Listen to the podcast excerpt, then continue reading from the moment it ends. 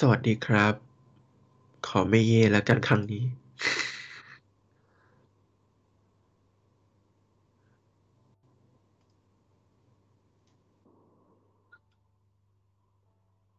ใช่แล้วครับ ปัญหารุมเร้าหลายอย่าง ใช่ฮะ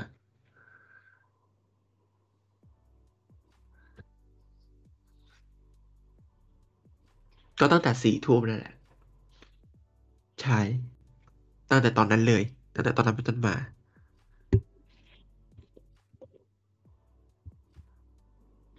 จนถึงตอนนี้เพิ่งเริ่มไลฟ์นะฮะ ก็ต้องขออภัยมาณที่นี้อีกครั้งหนึ่งด้วยนะครับ โอเค สัญญาณเข้าปกติครับสำหรับช่อง Tech Vcast นะครับ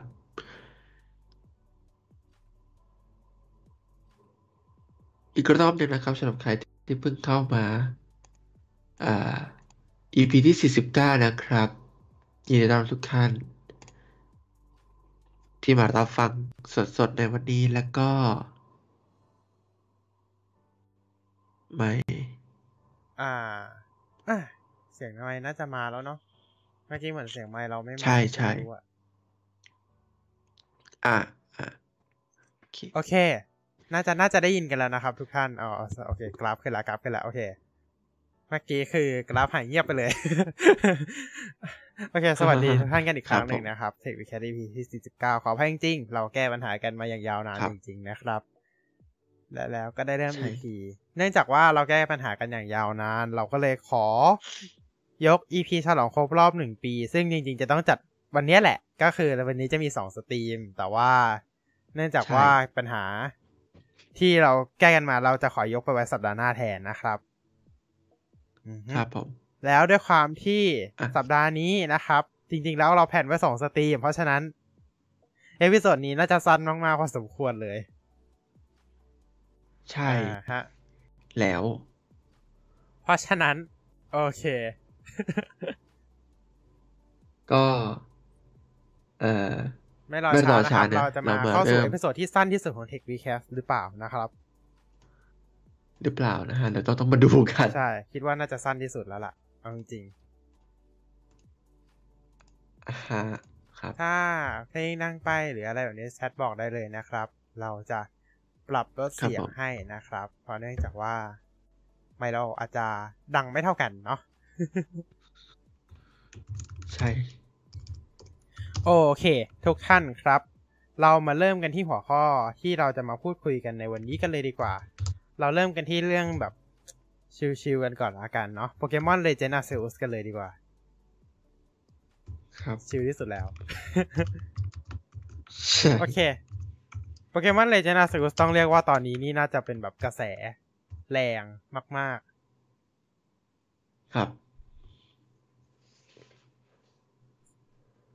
เป็นกระแสแรงมาก ในช่วงวันตั้งแต่วันศุกร์ที่ผ่านมาๆก็ต้องบอกเลยว่า Pokemon Legends Arceus เนี่ย ถ้าหลายคนได้ตาม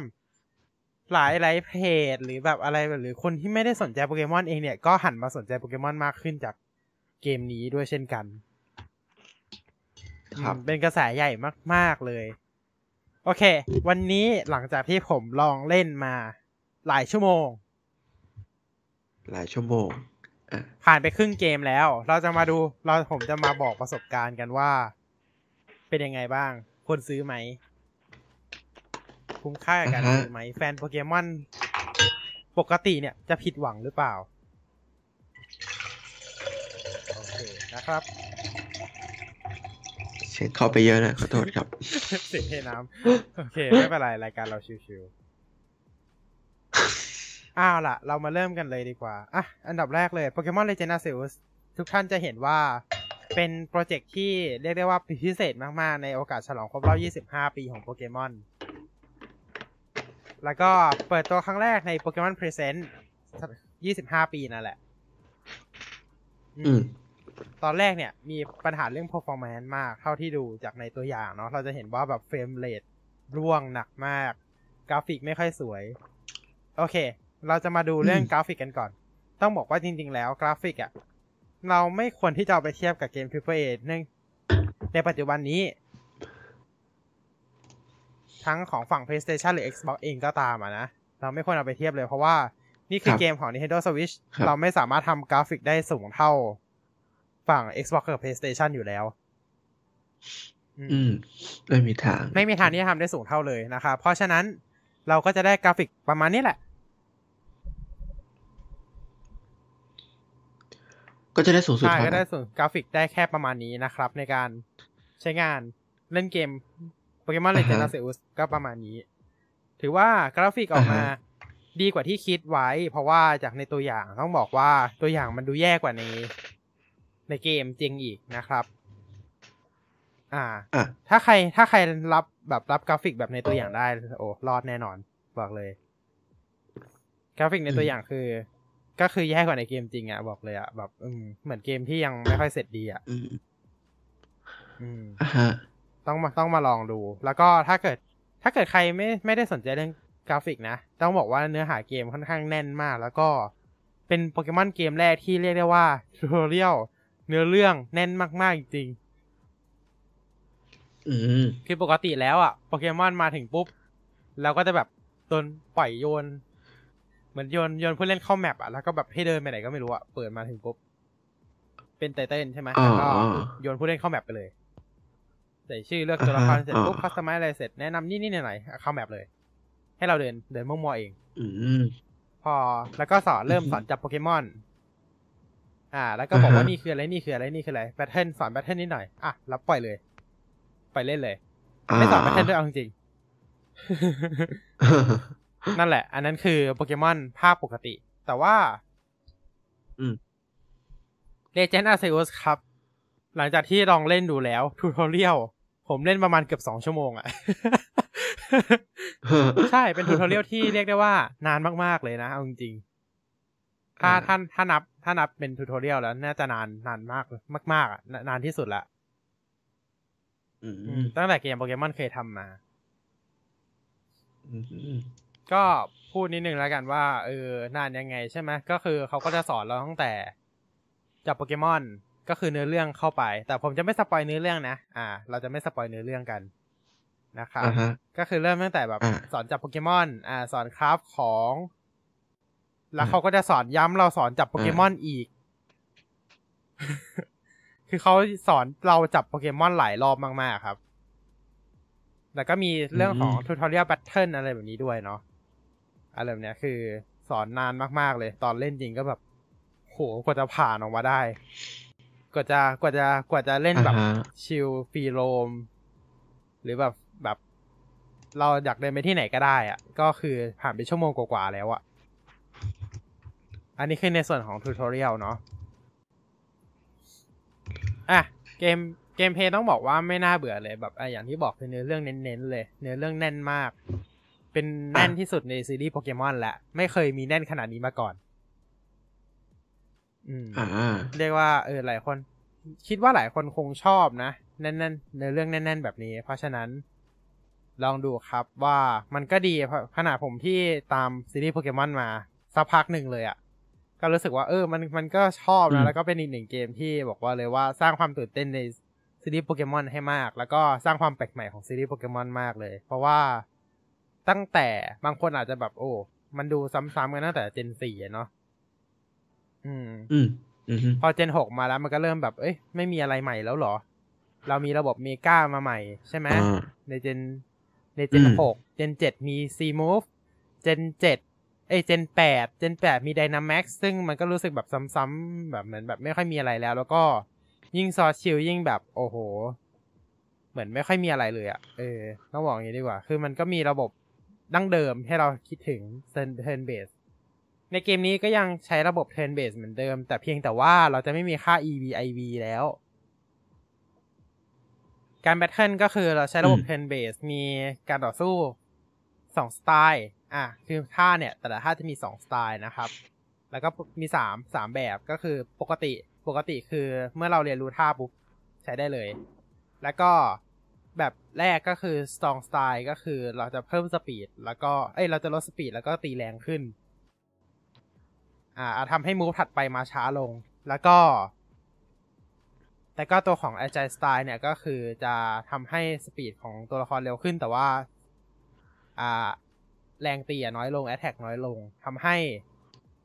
อ่า เราต้องใช้การคำนวณมากขึ้นเนาะแล้วก็ทำให้แบบมูฟของผู้เล่นมาเร็วขึ้นด้วย เราสามารถดู Action Order ได้แล้วเนาะว่าใครมีตีก่อนตีหลัง การต่อสู้ถ้าเกิดมีโปเกมอนหลายตัวอยู่ในพื้นที่ เวลาเราต่อสู้ก็คือจะต่อสู้แบบสองรุมหนึ่งได้ เพราะว่าเราสามารถส่งโปเกมอนได้สูงสุดแค่ตัวเดียวอืมในขณะที่อืมถ้าเกิดมีโปเกมอนป่าอยู่ในนั้น ทั้งสองสามตัวสามารถรุมเราได้เลยสองสามตัวก็สามารถสู้เราได้อ่า มันแอบจะดูไม่แฟร์สักนิดหนึ่งเหมือนภาคก่อนๆว่าถ้าเกิดมีสองตัวเราก็จะต้องส่งสองตัวอะไรแบบนี้มันอาจจะดูไม่แฟร์นิดหนึ่งอืเกมต้องบอกว่าขนาดสอนเราเกือบชั่วโมงครึ่ง ยังมีบางจุดที่ยังไม่ได้สอนเราเลย ใช่ แล้วก็อย่างแรกเลยคือเราไม่รู้ว่ามันกดอีโวตรงไหน จนกระทั่งมาเห็นแบบเข้าเมนู มาเห็นแบบอ้าวมันกดเข้าที่เมนูกระเป๋าแล้วแบบมากดอีโวได้ในหน้าเมนูอะไรแบบเนี้ยหรือแบบ เราอืมเราเห็นแล้วว่ามันมีมูฟใหม่อะถ้าถ้าโจมตีใหม่ แต่เราไม่รู้เลยว่ามันเปลี่ยนตรงไหนกว่าจะมารู้ก็คือแบบต้องมานั่งกดดูเองว่าแบบอ๋อตรงนี้มันเชนมูฟได้ หรือว่าเราดูไม่ละเอียดก็ไม่รู้เอาจริงอ่าอืมอืมแต่ว่ารู้สึกว่ามันมันไม่ มันไม่ไอ้นี่จริง ๆอะเออรู้สึกว่ามัน แล้วก็ช่วงแรกมันกดยาวด้วยแหละเอาจริงๆยอมรับเลย กดแบบยาวๆเลยอะเออทำให้มันอาจจะมีแบบค้างคาไปบ้างอะในเรื่องบางส่วนอ่าแล้วก็แผนที่เอาข้อเสียเลย คือมันไม่มี mini map ตรงๆเลยนะ เป็นเกม Open World ที่ไม่มี mini map ซึ่งมันไม่ใช่ Open World ดิมันเรียกได้ว่าเป็นกึ่ง Open World แล้วกัน ที่ไม่มี mini map อืมบอกเลยว่าเดินทางเนี่ยลำบากมาก เพราะบางที เราก็แบบใช้ต้องใช้วิธีการแบบเปิด เปิดแผนที่หลักอะเปิดแผนที่อันใหญ่แล้วเราก็ pin ไว้เลย แล้วเราก็เดินไปตามนั้น เราไม่ใช่แบบ เราแบบมี mini map แล้วแบบเดินตาม mini map ได้มันทำไม่ได้ไงมันไม่มี mini map โผล่มาให้ดู อืมจริงๆควรมีแบบอืม Ultra Sun Ultra Moon กับ Sun Moon นะคือมี mini map โผล่มาให้เราดูอืมอะ ต่อไปก็เป็นเรื่องของระบบไอ้ยระบบต่อสู้ยังจบหรือยัง น่าจะยังไม่จบ ก็คือ เอ้ยอืมอ๋อแล้วเราก็ต้องบอกว่าในเกมนี้เราสามผู้เล่นสามารถรับดาเมจจากโปเกมอนได้นะครับ ก็คือสมมติว่าเราไปเจอโปเกมอนป่าโปเกมอนบางตัวอาจจะโจมตีเราหนีเราหรือว่าไม่ทำอะไรเราเลยก็ได้ ก็คือแบบยืนอยู่เฉยๆเดินเล่นอยู่ของมันอยู่ปกติก็คือแบบอืมไม่กลัวเรา แล้วก็ไม่สนใจเราด้วย อาจจะสนใจเราอาจจะมองเราแต่มันไม่ได้ตกใจแล้ววิ่งหนี แล้วก็กับประเภทที่สองคือโปเกมอนที่อะเจอหันเจอเราปุ๊บก็จะวิ่งหนีเลย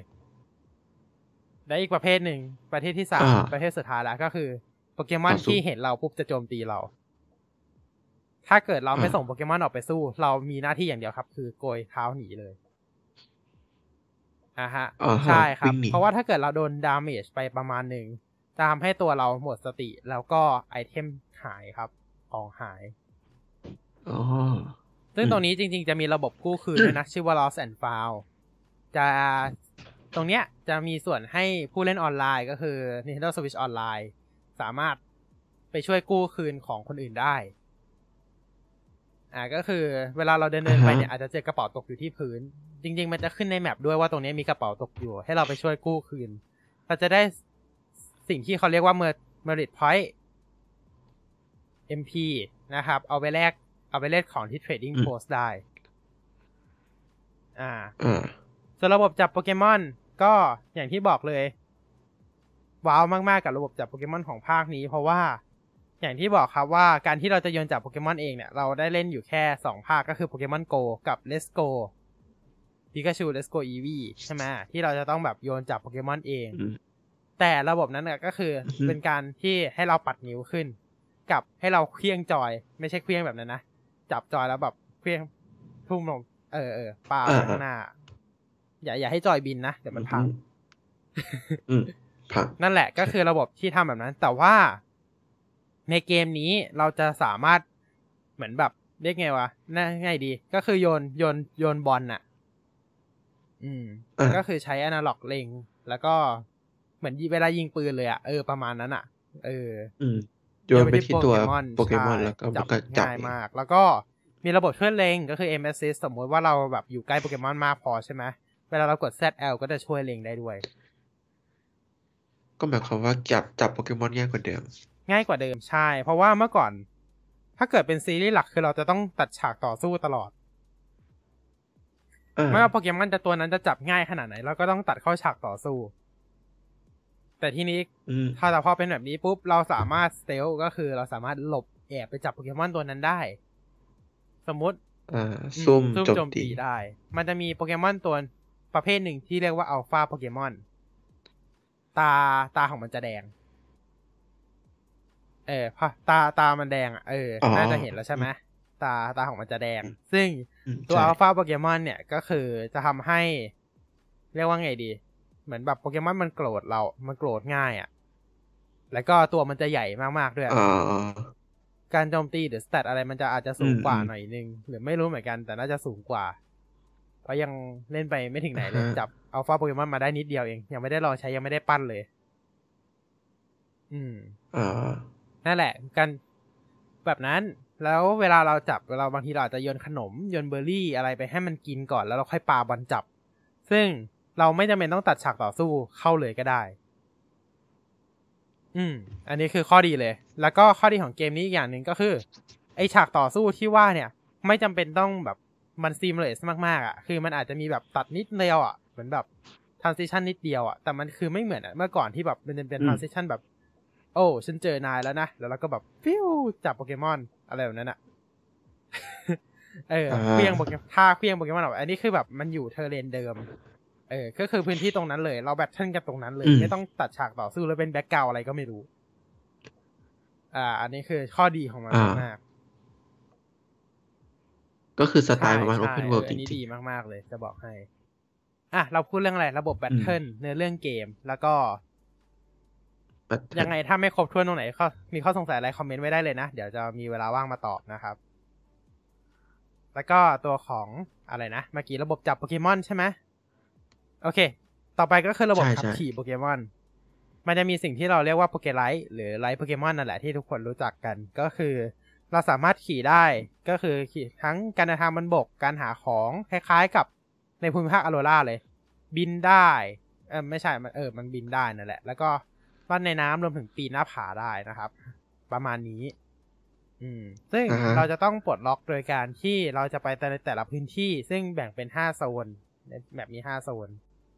เราจะต้องปลดล็อกเป็นแต่ละพื้นที่ไปนะครับ คิดว่าไง น่าจะดีเนาะแล้วก็จะบอกว่า การที่เราไปนั่งจับโปเกมอนอะหลายหลายคนอาจจะคิดว่ามันน่าเบื่อแต่รู้สึกว่าเออจริงๆแล้วเล่นไปแล้วมันก็สนุกเหมือนกันแบบเราวิ่งโกยหนีโปเกมอนอะแบบโปเกมอนมันเห็นเราแล้วเราวิ่งโกยโกยเท้าหนีออกเลยอะเออหลบหใช่ลบโปเกมอนมานั่งสเตลจับโปเกมอนคือมันเป็นประสบการณ์ที่แปลกใหม่แล้วแบบซีรีส์โปเกมอนไม่เคยให้กับพวกเราเลยอะแล้วก็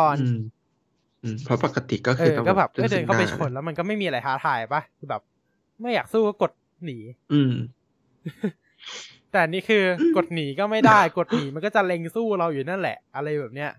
มันก็จะโจมตีใส่เราเราก็ต้องแบบอืมวิ่งหนีเอาเอง เออ ซึ่งไม่ใช่แบบกดบีหนีใช่ก็คือจบอะไรแบบเนี้ย มันก็ไม่ใช่แบบนั้นแล้วไงเออคือปกปอ่ากติฮะมันก็คือกดบีหนีแล้วก็จบแล้ว อืมซึ่งมันก็ต่างกันตรงนี้อืมเออ บอกเลยว่าอ้าวโอ้เนี้ยแปลกใหม่จริงๆ ในซีรีส์โปเกมอนอืมอืมต่อไปก็จะมีเรื่องของ เอ่อ ระบบเล็กๆในเกมอย่าง distortion อะไรพวกนี้ก็จะไม่ได้พูดถึงแล้วกันเนาะ ระบบสุ่มโปเกมอนโหดๆมาสู้กับเราอะไรแบบเนี้ย ก็จะไม่พูดถึง แล้วก็เทพเราก็ขอสงวนสิทธิ์ไม่พูดถึงแล้วกันนะครับ ทุกคนก็คงรู้อยู่แล้วแหละว่ามีอาเซอุสแน่ๆอ่าชื่อภาคมาบอกขนาดนั้นอืมไม่มีก็ไม่มีก็แปลกแล้ว ชื่อก็บอกอืม ลองไม่มีใช่อาเซอุสสิชื่อว่า Pokemon Legend Legend ธรรมดาเฮ้ยเขาอาจจะมีภาคต่อได้นะ เออ แต่เออคิดว่ามี DLC แน่ๆเลยเอาจริงๆอืม อืม ใช่ ต้องมีแล้วงานนี้ แล้วก็สิ่งหนึ่งที่จะดึงดูดเราได้พอสมควรก็คือ side quest ครับ อืม ก็คือ side quest จะเยอะมากๆ แล้วก็เราสามารถช่วยพัฒนาหมู่บ้านไปได้ด้วยนะ เช่นเราเราเราจะต้องจำเป็นที่จะต้องทำ side quest เพื่อปลดล็อก feature ต่างๆในหมู่บ้าน เช่น ปลดล็อก option การถ่ายรูป ปลดล็อกเสื้อผ้า ปลดล็อกอ่าของ craft รวมถึงทำพัฒนาฟาร์มในหมู่บ้านอะไรแบบเนี้ยคือไม่ได้ให้เราไปปลูกผักเองนะเขาเขาแบบเหมือนอ่าฮะเพื่อให้เราทำเพื่อปลดล็อกพื้นที่เพื่อทำให้ตกแต่งหมู่บ้านสวยขึ้นนะพูดง่ายๆเลยอ่าอ่าอ่าก็ประมาณนั้น อืมสำหรับ side quest เนาะแล้วก็บางที side quest อาจจะได้ item ที่เรา คิดว่ามันเป็นประโยชน์ด้วยแหละอ่าอืมแล้วก็จะบอกเรื่อง item ช่วยจับโปเกมอนเนี่ยมีประโยชน์มาก ๆ นะครับ แล้วก็ซื้อ recipe ได้ที่ร้าน shop คือเราสามารถแบบใช้แบบโยนพวกไอเทมช่วยจับพวกเนี้ย แล้วให้อัลฟาโปเกมอนติดได้ง่ายมาก แล้วก็การสู้บอสแต่ละด่านเขาจะเรียกว่า noble noble โปเกมอนอืม โปเกมอนเหมือนคุ้มครองประจำถิ่นอะไรประมาณเนี้ยคล้ายๆแบบนั้นนะครับ ก็จะมีน่าจะโดนไฟฟ้าสายฟ้าอะไรพิสดารแปลกๆแปลกประหลาดซึ่งผมยังเล่นไม่จบนะ ผมก็เลยเล่าได้แค่นี้แหละ เล่าจากตัวอย่างไม่ได้ไม่ได้ไม่ได้ไม่ได้มีเนื้อหาจากเกมเลย อืม ก็คือเป็นอืมสิ่งมีชีวิตประหลาดเนาะที่โดนอะไรก็ไม่รู้มาเนาะแล้วก็พูดง่ายๆครับ ก็คือเราเราสามารถใช้ไอ้ตัวบาร์มเนี่ย ปาใส่มันเพื่อจัดการมันได้เนาะซึ่งไอ้ตัวเนี้ยเราไม่สามารถจับได้นะครับบอกตรงๆตรงนี้ว่าเราไม่สามารถจับได้ แต่ว่าเราต้องทำการช่วยปลดปล่อย อ่าก็คือจัดการมันอะพูดง่ายๆเลย อะปาบาร์มใส่มัน ก็คือเราสามารถเล่นได้สองแบบครับ ก็คือจะปาปาแต่ไอถุงบาร์มอะ บางคนมองว่าเป็นการปาข้าวสารเสกด้วยซ้ำอะ ก็มองกันไป ก็เหมือนจริงๆอะนะเอาจริงๆ มันก็เหมือนกันปลาข้าวสารเสกจริงๆอะเออก็ประมาณนั้นแหละปลาใส่ปุ๊บหรือบางคนจะใช้โปเกมอน อะช่วยก็ได้ให้มันติดสตาร์ทเราจะได้ปลาได้ง่ายขึ้น อะไรแบบเนี้ยเอออืมเพราะว่าพอเราไม่ใช้โปเกมอนอะ ผมลองไม่สู้แบบไม่ใช้โปเกมอนมาสามสามบอสบอสด่านที่สามยากอ่าต้องจับจังหวะดีๆเลยอะถึงจะแบบสู้อ่าฮะสู้ได้โดยที่เราไม่ต้องใช้โปเกมอนเลย อืม มันเล่นได้เหมือนกันนะครับ อืม อืมอืมก็เอาจริงๆก็หลัก ๆ ก็ประมาณนี้แหละ เราจะไม่เสียเวลาไปกับเรื่องนี้ค่อนข้างเยอะ ถามว่าสำหรับแฟนๆโปเกมอนเก่าๆ ซื้อมาแบบคุ้มไหมสนุกไหมบอกเลย แน่นอน สนุกแน่นอน อ่า แล้วเชื่อว่าทุกท่านก็จะสนุกไปกับมันด้วยนะครับรวมถึงแฟนๆซีรีส์หน้าใหม่ที่ อยากเข้ามาเล่นโปเกมอนด้วยนะ อันนี้ก็คือเป็นการเปิดประสบการณ์ใหม่จริงๆแล้วก็เกมก็ทั้งยากขึ้นแล้วก็ง่ายขึ้นในบางส่วนด้วย บางส่วนก็ง่ายขึ้นอืมบางส่วนก็ยากขึ้น แล้วก็มี quality of life เพิ่มเติมมากมายมหาศาลเลย อืม ซึ่งอันนี้ดีมากๆเลยนะ จริง ๆ แต่ว่าโดนที่โดนตัดออกไปเนี่ยนั่นก็คือเรื่องระบบส่ง send box send อ่า เราหยิบโปเกมอนจาก box จาก ที่ไหนก็ได้ อันนี้ทำไม่ได้แล้ว เพราะว่ามันไม่มี box มันเป็น pasture ก็คือเป็นเหมือนฟาร์มเลี้ยงสัตว์อะไรประมาณเนี้ยคล้ายๆแบบนั้น อ่า ให้เราไปฝากอ่ามาไปที่นั่นแทน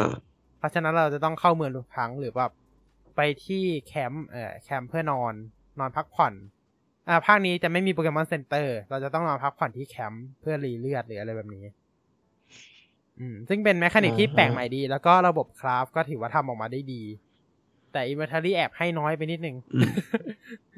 อืมรู้สึกว่าอืม inventory แบบใช้ไปไม่นานก็เต็มแล้ว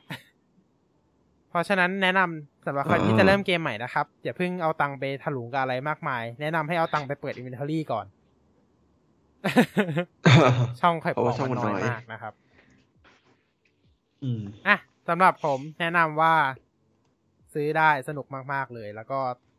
เผลอๆบางคนอาจจะเล่นติดแล้วก็ได้นะอืม ประมาณนี้แล้วกันเนาะสำหรับผู้เล่นทั้งผู้เล่นเก่าและผู้เล่นใหม่ก็คุ้มค่าแก่การที่จะซื้อมาเนาะตอนนี้ก็ถ้าเกิดใครซื้อดิจิตอลนะครับอืมก็ถ้าซื้อตั๋วของ Nintendo Switch Online เนี่ยก็จะได้ราคาที่ถูกหน่อยเนาะเพราะว่าตั๋วหนึ่งก็ประมาณ 2,009 ที่ญี่ปุ่นเนาะประมาณ 2,009 แล้วก็ถ้าเกิดอืมเราเรียกว่าซื้อ อ่า นอกจากตั๋วแล้วก็จะได้สองเกมเนาะหนึ่งตั๋ว ซื้อหนึ่งครั้งได้สองเกมนะครับ ก็เอาตั๋วเป็นอืมรีดีมมา ซึ่งก็ตกอยู่ประมาณเกมละพันสี่พันห้าประมาณนี้นะครับ ก็ถือว่าค่อนข้างถูกอืมถูกเลยทีเดียว หรือใครที่จะซื้อแผ่นตอนนี้นะครับอาจจะต้องรอนิดนึงหลังสัปดาห์ช่วงสัปดาห์นี้สัปสัปดาห์นี้ถึงสัปดาห์หน้าโดยประมาณนะครับ แผ่นน่าจะเริ่มเข้า หรือว่าตอนนี้อ่าฮะใครไปตามหาร้านก็ได้นะครับอ่าฮะบางร้านอาจจะยังแถมพัดอยู่แต่บางร้านไม่แถมแล้วเนาะก็คือ pre-order bonus อ่าก็คือพัดเลเจน d าเซอุสนั่นแหละ โอเคอือฮึก็ประมาณนี้นะครับสำหรับคนที่ชื่นชอบโปเกมอนแนะนำว่าห้ามพลาดเลยเกมนี้ ครับผโอมเค ว่าจะพูดไม่เยอะนะ ได้หมดเลยเอ้ยแต่จริงๆก็ไม่เยอะจริงๆนะ เพราะว่าก็ก็แต่ก็อืมแต่แต่แต่เราว่าก็ไม่เยอะหรอก เอ้ย แต่แต่เราว่าก็ไม่ไม่ค่อยเยอะเท่าไหร่ เอาล่ะ เรามาพูดถึงอ่า Windows 11 กันละ ท็อปิก topic เรียกได้ว่า topic โอเคประจำรายการ Windows 11 Insider Preview 22543แน่นอนครับว่าคลิปยังไม่ได้ลง อ่าและอ่าไม่ได้ครับลืมนะครับไม่แต่ได้ว่าลืมมันใช่ไหมช้าจริงๆขออภัยด้วยอ่าเพราะว่าช่วงสัปดาห์นี้มันยุ่งจริง ๆนะครับ แล้วก็มี Pokémon Legends Arceus มาอีกนะครับ ก็คลิปก็เลยใช่แล้วหายไปเลยซัดไปเลย แต่ว่าเดี๋ยวลงให้แน่นอนครับอืมอาจจะลงตอนบิวใหม่ออกเลยก็ได้ อ่า คือไม่แน่อาจจะลงวันพุธไง เออพ่าอืมอืมแล้วมันก็แบบพรุ่งนี้ใช่ออกพอดีก็คือลงลงเสร็จปุ๊บวันรุ่งขึ้นออกอะไรแบบเนี้ยหรือไม่ลงเสร็จปุ๊บคืนนั้นออกเลย ใช่ ไม่เป็นไรครับอืมเพราะว่าเราจะลงเก็บเป็นล็อกไว้เฉยๆเนาะเราก็จะลงเก็บเป็นล็อกไว้อ่าฮะนะครับอ่าฮะว่าเออเรามีบิวนี้บิวนี้บิวนี้บิวนี้เพิ่มฟีเจอร์อะไรบ้างเก็บเป็นล็อกไว้เป็นความทรงจำอืม อืม ยังไงก็ เราติดตามได้เลยนะครับ มีคลิปแน่นอนนะครับ คลิปไม่หายนะครับ ไม่ไม่ใช่ว่าเอยสัปดาห์นี้เงียบจังเลยไม่มีคลิปแล้ว มันมีนะครับ มีคลิปอยู่นะครับ เราติดตามได้นะครับ โอเคอืมงั้นเรามาดูกันดีกว่าว่ามีอะไรใหม่บ้างในบิวนี้นะครับเอาจริงพูดเหมือนในคลิปเลยนะทุกครั้งจะพูดเหมือนในคลิปเลยนะโอเค ก็เรื่องของ natural narrator voice นะครับ ก็มีเพิ่มเสียงใหม่มาสองเสียงเจนนี่กับ a อ i a นะครับ น่าจะนะอะ สามารถเลือกได้ในแอป settings เลยนะครับ แล้วก็มีคอมมานด์ใหม่ด้วยก็คือนะ narrator alternate minus key แล้วก็ plus key นะครับ เพื่อ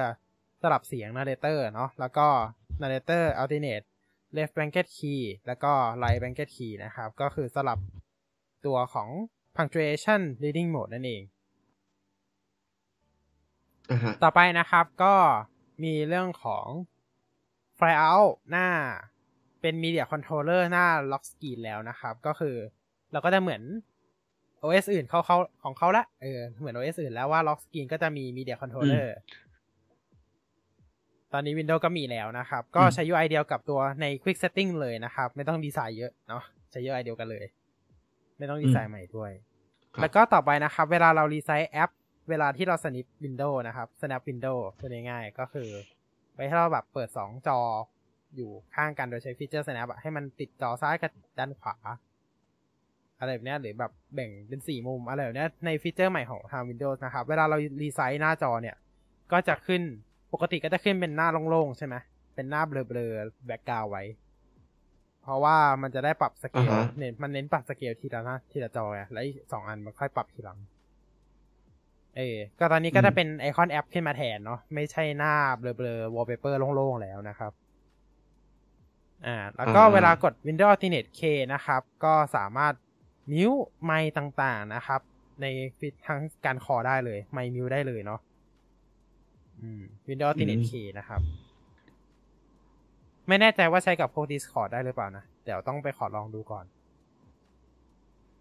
อ่าฮะแล้วก็ Input Switcher ดีไซน์ใหม่นะครับ ก็ได้ปรับปรุง แล้วก็ปล่อยให้ท่านได้ลองใช้แล้ว จริง ๆ อันนี้ตั้งแต่ build 2 2 5 1 8แล้วแต่ว่า อันนี้เขาปล่อยทุกคนได้ลองใช้กันแล้วนะครับสำหรับ Insider Channel ในเอ้สำหรับ Insider Windows Insider ใน Dev Channel นะครับ แล้วก็เวลาที่อัปเดต build นะครับ ก็จะมีแอนิเมชันเดียวกับตอน Boost Key แล้วด้วย แล้วก็มีการปรับดีไซน์นะครับ ในส่วนของ disk volume disk and volume แล้วก็ storage space นะครับ ให้มันเป็นธีมเดียวกับ Windows 11 นะครับ ไม่ใช่ยังเป็นธีม Windows 10 อยู่ อ่าคือก่อนอันนี้อืมมันก็ยังคงเหมือน Windows 10 อะ คือเข้าไปปุ๊บก็หน้าเดิมเลยอะ ไม่ได้ต่างอ่าจากเดิมเลย ตอนนี้เขาก็เปลี่ยนละเรียบร้อย อ่า ก็ประมาณนี้ เอาแค่นี้แล้วกันสำหรับสำหรับจะได้ Windows preview สิบเอ็ดสอง Build สองห้าสี่สามนะคสองสรัอบงห้าสี่สามและเช่นเดิมครับ เป็นอีกสัปดาห์ที่ไม่มีบิลสำหรับเบต้าอ่านะเบครับต้าน่าจะมานานๆที X น่าจะคิดว่าออเร็วๆนี้น่าจะครับมาแล้วแหละ เพราะว่าเรามีข่าวใหญ่มาบอกครับว่า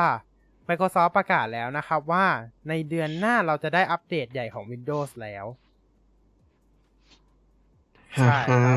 ตอนแรกเนี่ยคิดว่า น่าจะช่วงกลางปี หรือไม่ก็ช่วงปลายปีปลายปีนี้เลยอ่าฮะ แต่บังเอิญว่า Microsoft ดันโพสต์ออกมาว่า เออ จะมาช่วงกุมภาเนี่ยแหละ เดือนหน้านี้แหละ อืม อืม ก็เลยแบบ เอ๊ะ เดี๋ยวนะ แล้วสรุปคือปีละครั้งคือเขาหมายถึง เขาหมายถึงว่าเขาไม่ได้มาปลายปีเลยนะ เขาหมายถึงมาต้นปีเลยเหรอเออมาก็มาต้นปี ก็ประหลาดดีคือนะคือเพราะมาต้นปี OS อื่นเขาจะออกกันปลายปี เออ ก็ก็ใช่มาเวฉีกดี ก็อืมมาฉีกแนวดีเหมือใช่นกันก็ในส่วนของที่จะออกมาคาดว่าเดี๋ยวเบต้ากับ Release Preview ก็เตรียมตัวรออัปเดตได้เลย คิดว่าน่าจะมาช่วงกลางเดือน หรือไม่ก็ต้นเดือนเนี่ยแหละ รออัปเดตได้เลยนะครับ ก็สิ่งที่จะมาแน่นอนครับก็ที่อ่าแน่นอนก็คือตัวของ Android Apps อ่า เพราะว่าตอนนี้ Android อืม Apps ก็เปิดให้ Release Preview Channel ได้ทดลองใช้แล้วใช่ test มาสักสามสี่เดือนแล้วยังอยู่เวอร์ชันเดิมเลยอ่าตอนนี้ก็เปิดให้ Release Preview Channel ได้ลองใช้แล้วนะครับ อ่า ก็ลองดูกันเนาะอ่ครับ อ่าอ่าใครเป็น Release Preview Channel หรือ Beta Channel หรือ Dev Channel เนี่ยลองใช้ได้หมดแล้วนะครับ ใครเป็น Windows Insider เนี่ยใช้ได้หมดเลยนะตอนนี้ จากประสบการณ์การใช้งานก็ยังบอกว่าถ้าใครสเปคเครื่องต่ำก็อย่าไปเปิดตลอดเวลาเลยครับ มันหนักเครื่อง เพราะมันคือการรัน VM อะพูดง่ายๆเลย แต่มันคือ VM ที่ดีกว่าพวก Third Party แน่นอน อืมใช้ต้องบอกว่าอ่าฮะมันใช้สเปคน้อยกว่าพวก Third Party แต่ข้อเสียก็คือ มันไม่ใช้การ์ดจอ ในการประมวลผล ก็คือมันเน้นหลักที่ CPU ประมวลผลเลย ก็คือมันไม่ได้ใช้การ์ดจอช่วยประมวลผล เพราะฉะนั้นเกมอะไรแบบเนี้ย มันก็อาจจะเล่นไม่ได้ เราอาจจะต้องรอ Google Play Games เลย ที่กำลังจะออกในปีนี้เหมือนกัน อ่าอ่าแต่ Google Play Game ก็คือ Google Play Games เนี่ยก็น่าจะลงได้ทั้ง Windows 10 แล้วก็ Windows 11 เลย อันนี้ก็คือเรื่องดีเนาะ เพราะฉะนั้นาการที่เราจะใช้ควบคู่กันไปก็คือทั้ง Windows Subsystem for Android เราอาจจะเอาไว้ใช้แบบพวกแอปทั่วไป แต่ถ้าเล่นเกมอาจจะลงเป็น Google Play Games ไปเนาะ ก็คือใช้ควบคู่กันไปน่าจะดี แต่ว่าเรายังไม่มีตัวทดลองของ Google Play Game มาให้ลองใช้งานเลยนะ แล้วก็ไม่รู้ว่า performance เป็นยังไงเทียบกับ Windows อืม Subsystem for Android แล้วมันจะเป็นยังไง อันนี้ต้องรอดูในอนาคตอีกทีหนึ่งอืม อืม แน่นอนครับว่าในเดือนหน้านี้ไม่ได้มีแค่ตัวของแอป Android แน่นอน อ่า มันจะต้องมีอ่าฟีเจอร์อย่างอื่นด้วยนะครับ เช่น ตัวของ Taskbar เนาะที่มีการเปลี่ยนแปลงตัวปุ่ม Widget ต่างๆ ก็น่าจะมาด้วยนะครับ อ่าฮะ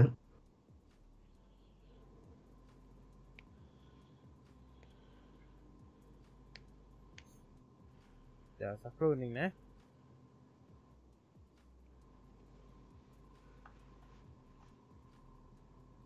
อืม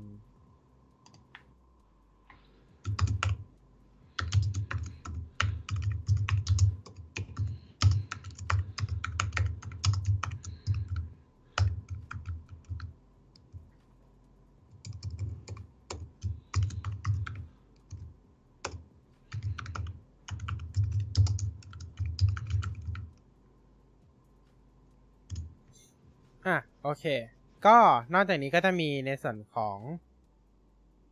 อ่าปุ่มมิวแล้วก็อันมิวไมนะครับ ของ Microsoft Teams เนาะที่จะมาด้วยแล้วก็ในส่วนของการแชร์ Windows ต่างการแชร์หน้าต่างต่างๆเข้า Microsoft Teams นะครับ ให้มันง่ายขึ้นเนาะ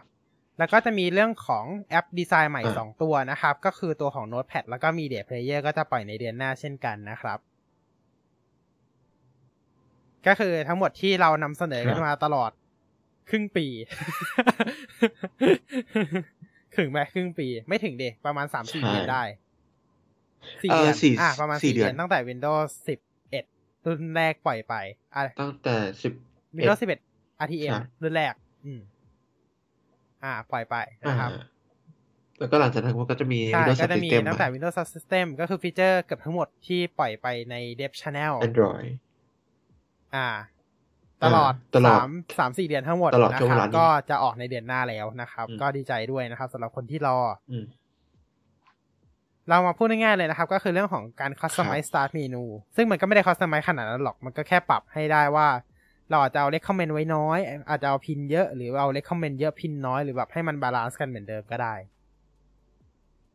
อ่าฮะนะฮะแล้วก็อาจจะมีการปรับหน้าต่างๆนะครับ มีการย้าย มีการปรับเรื่องของ control panel มีการปรับเรื่องของ taskbar นะครับ ให้ widget เนี่ยไปอยู่ด้านซ้ายแทนสำหรับคนที่ใช้ taskbar อืมตรงกลางเนาะปุ่ม widget ก็จะไปอยู่ด้านซ้ายสำหรับคนที่แล้วก็มีสภาพอากาศขึ้นด้วยเนาะสำหรับคนที่ใช้ taskbar ด้านซ้ายก็ปกติ แค่เปลี่ยนเป็นรูปสภาพอากาศเหมือนใน Windows 10 อ่าใครนี้บอกก็จะเหมือนใน Windows อ่าฮะ10นะครับแล้วก็จะมี Windows Subsystem for Android อ่า ที่ปล่อยให้เบต้าเป็นอันดับแรก แล้วก็ปล่อยให้เดฟเป็นอันดับสองเอ้ยเนาะแปลกๆอืเนมอะเอออันไอเรื่องเนี้ยแปลใช่กๆเหมือนกันลำดับการปล่อยมันแปลกช่วงที่เปิดตัวใหม่ๆก็โอ้โหๆแล้วก็โน้ตแพดใหม่เนาะโน้ตแพดใหม่กับ Media Player ใหม่นะครับอืมเพราะว่าอืมทั้งเพนเองหรือว่าจะอะไรแบบพวกนั้นเขาปล่อยไปแล้ว เนาะรอบนี้เราก็จะได้ Notepad กับ Media Player ใหม่นะครับ ส่วนคิดว่าอือฮึช่วง ประมาณกลางกุมภาถ้าเกิดก่อนที่เขาจะปล่อย อ่าเวอร์ชันเวอร์ชันหลักละ Dev อาจจะได้กระโดดข้ามแล้ว ไปเวอร์ชันถัดไปอืมนะครับอืมอารวมถึงทาง Windows เองเนี่ยก็มีแผนที่กำลังคิดค้นเรื่องของ Metaverse อ่ามันมาอีกแล้วครับ มามากันหมดเลยทุกใช่แบรนด์นะฮะ ล่าสุดล่าสุดที่ Microsoft ซื้อ Activision Blizzard ไป อ่า มาอืมเสริมทับคลังเกมของตัวเอง คือดิวช็อกโลกจริง ๆ เพราะว่าก่อนหน้านี้ก็เคยซื้อจำถ้าใครจำได้ปีที่แล้วซื้อ อ่า Bethesda ไปเนาะอ่าอ่าฮะแล้วปีนี้ก็คือซื้อ Activision Blizzard ไปอีกก็ โอ้ อะ เต็มที่เลย Microsoft ก็คิดว่าน่าจะเอามาช่วยเสริมตัวของ Metaverse ได้ด้วยเนาะในส่วนนี้ นะครับ อะ นี่ก็คือ Windows 11 อ่า บอกแล้ว รวดเร็ว ทันใจ อืมนะครับ สรุปสั้นๆ ก็คือ เดือนหน้ารอ Windows อ่าฮะ11พร้อมกับฟีเจอร์ใหม่ที่ Dev Channel ได้มาเกือบจะทั้งหมดเลยอืมพูดง่ายๆเลย โอเคนะครับสำหรับตัว Media ครั Player บเนี่ยผมก็จะมาแทนตัวของ Group Music นะครับสำหรับคนที่ไม่ Group ไม่ทราบเนาะก็จะมาอืมแทนตัว Group Music ส่วนแอป Movie and TV ยังคงอยู่เหมือนเดิมนะครับ ไม่ได้มาแทนที่นะ อ่า เรายังคงสามารถใช้แอป Movie and TV ดูหนังที่เราเช่าดูหนังที่เราซื้อได้เหมือนเดิมนะครับ เอ๊ะอ่ามีมีคนไทยจะมีเช่าหนังบ้างไหม Movie and TV นั่นน่ะสิไม่ค่อยมีนะ โอเค ก็เหมือนจะไม่ค่อยใช่ดูเหมือนจะไม่ค่อยมีเท่าไหร่ เพราะฉะนั้นเราติดตามได้เลยนะครับอืม Windows 11 ปีถัดไปเนาะใช่แล้ว ครับอะเรามาต่อกันที่เรื่องต่อไปกันเลยดีกว่า ขอนอกเรื่องเทคโนโลยี เอ้ยมันก็เทคโนโลยีแหละ แต่ขอนอกนอกเรื่องกลับมาสู่ประเทศไทยสักนิดหนึ่งอืม อ่าอ่าอ่าว่าไงครับ EMV อ่า Contactless นั่นเอง contactless ในช่วงสัปดาห์ที่ผ่านมาเรามีข่าวเอออะไรเกี่ยวกับ EMV บ้างนะครับใช่ฮะมี เดี๋ยว มีข่าวดีอะไรบ้างที่แสดงว่าต้องมีหลายเรื่อง ผมก็ว่ามีแค่เรื่องเดียวนะใช่ไม่มีแค่เรื่องเดียวนะอะโอเคอ่านั่นก็คือ MRT ฮะ MRT สายสีน้ำเงินกับสายสีม่วง จะรับบัตร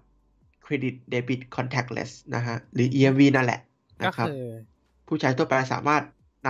ำบัตรเครดิตของและก็เอ่อ Credit ไม่ใช่ Debit สิ Prepaid บัตรเครดิต หรือบัตรเดบิต หรือบัตรอ่าพรีเพดที่มีสัญลักษณ์ contactless เป็นคล้ายๆรูป Wi-Fi อยู่บนบัตรนะฮะ เอามาสามารถแตะเข้าแตะออกขึ้นรถไฟฟ้า MRT ได้นะครับผมทั้งสองสายเลย ใช่ เออดีดีมาก ๆ เลยนะสำหรับคนที่ เรียกได้ว่าเป็นชาวต่างชาติ นักเดินทางหรือว่าเป็นคนที่ไม่ได้ซื้อบัตรโดยสาร อ่าขี้เกียจซื้อบัตรโดยสาใช่รนะคเอรับออันนี้คือ ก็สามารถที่ข้อจะดีใช้บัตรมากๆเลยนะสามารถใช้บัตรเครดิตของเราเนี่ยแหละอ่าในการแตะเข้าระบบได้เลย ไม่ต้องลงทะเบียนใช่เลยทั้งใช่สิ้นนะครับไม่ไม่ต้องทำอะไรเลยฮะขอแค่คุณเนี่ยมีมีบัตรอ่าเครดิตเดบิตพรีเพศที่อ่าที่ที่รอง support รับ contactless นั่นเองที่รองรับ ละกัน เดี๋ยวนี้เดี๋ยวนี้ต้อง contactless แล้วเนาะใช่ ใช่ ตัวตัวร่วมเราข้ามแล้ว Apple Pay อ่าสามารถ Apple ใช้ได้ Pay คใช้รับได้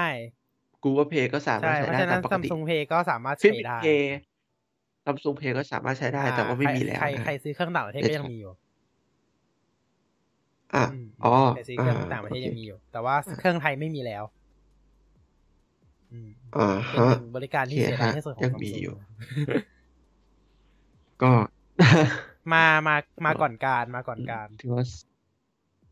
ใช่มาก่อนการไปหน่อยฮะเพราะถ้ามายุคนี้อาจจะบูมขนาดนะ ยุคที่ contactless กับ contactless กำลังแบบไอเนี่ยใช่กำลังรุ่งเรืองซัมซุงนั้นมายุคก่อนที่แบบ คนยังไม่รู้อะไรเลยอะเกี่ยวกับ contactless ยังยังไม่รู้ด้วยซ้ำว่าใช่ contactless คืออะไร บัตรเครดิตเดบิตสมัยนั้นก็ยังบัตเป็นรรูบัดตรบัตรเสียบ บัตร เออบัตรเสีซึ่ยงบอยู่แบบไอแท่นแตะก็น้อยเหลือเกินอ่า ถ้าอืมแตะก็น้อยอยู่แล้วแต่ว่าของแต่ Samsung Pay มันแตะได้เลยนี่อะออถ้าถ้าเป็น Samsung สมัย Pay มันแตะก็ได้นี่ใช่แต่ว่าพนักงานก็พนักงานก็จะไม่รู้ถ้าเป็นสไงมัยนี้พนักงานก็จะบอกว่าเออไม่ได้ใช่ไหมส่วนใหญ่พนักงานก็จะบอกเอออมใช้ไม่ได้นะคะ อะไรแบบเนี้ยเราก็แบบใช่ทางทันที่เครื่องมันก็รองรับก็เห็นเห็นเห็นอยู่อะเห็นอคือยู่ไม่ได้แปะป้ายหรอกนะแต่เรารู้ว่าถ้าเกิดเอาเครื่องไปแปะยังไงก็จ่ายก็จ่ายได้ยังไงก็จ่ายได้ใช้เทคโนโลยีเดียวกัน มันมีอ่ามันมีนั่นแหละมันมีอะไรเทคโนโลยีประมาณนั้นจำลองแถบแม่เหล็กไง ของ Samsung Pay อะเออ เครื่อง Samsung อ่ามันมีอ่าจำลองแถบแม่เหล็ก MFT มั้งถ้าจะไม่ผิด แตะแตะปุ๊บอืมก็คือแตะตรงที่รูดบัตรอะแต่ข้างๆที่รูดบัตรอะก็สามารถจ่ายได้ ในเครื่องรุ่นเก่าก็จ่ายได้ อืม ใช่ใช่แต่เครื่องรุ่นใหม่ก็สามารถแตะตรง NFC อืมได้เลยอืมอืม อืมเออทีนี้นี่คือข้อดีของ Samsung Pay แต่ว่ามันปิดไปแล้วนะครับ เสียดายมากๆเลย เป็นหนึ่งในใช่บริการ contactless ใช่ที่ดีมาก ๆ อีกบริการหนึ่งจริงๆอยากใช้นะ แต่ว่าบังเอิญว่า ไม่มีบัตรเครดิต บัตรไม่รองรับอืมเราไม่มีบัตรเครดิต เออมีแต่มีแต่บับัตตรรเดเดบิตบิตอย่างเดียว ซึ่งมันก็มันก็เพิ่มไม่ได้ไงอ่าเสียดายมากเสียดายมากอืมอยากลองใช้สักครั้งหนึ่งนั่นแหละฮะมันมันเท่ดีนะอืมเอามือถือแปะ ต่อไปต้องหวัง Apple อืม Pay แล้วล่ะ แต่ไม่รู้เหมือนกันว่าถ้าเกิด Apple Pay กับ ถ้าเกิด Apple Pay มาเรารอด Samsung Pay อาจจะกลับมาก็ได้อืมใช่ แต่ก็ในทางกลับกันก็คือ Apple อาจจะเห็นแล้วว่า Samsung Pay ไม่รอด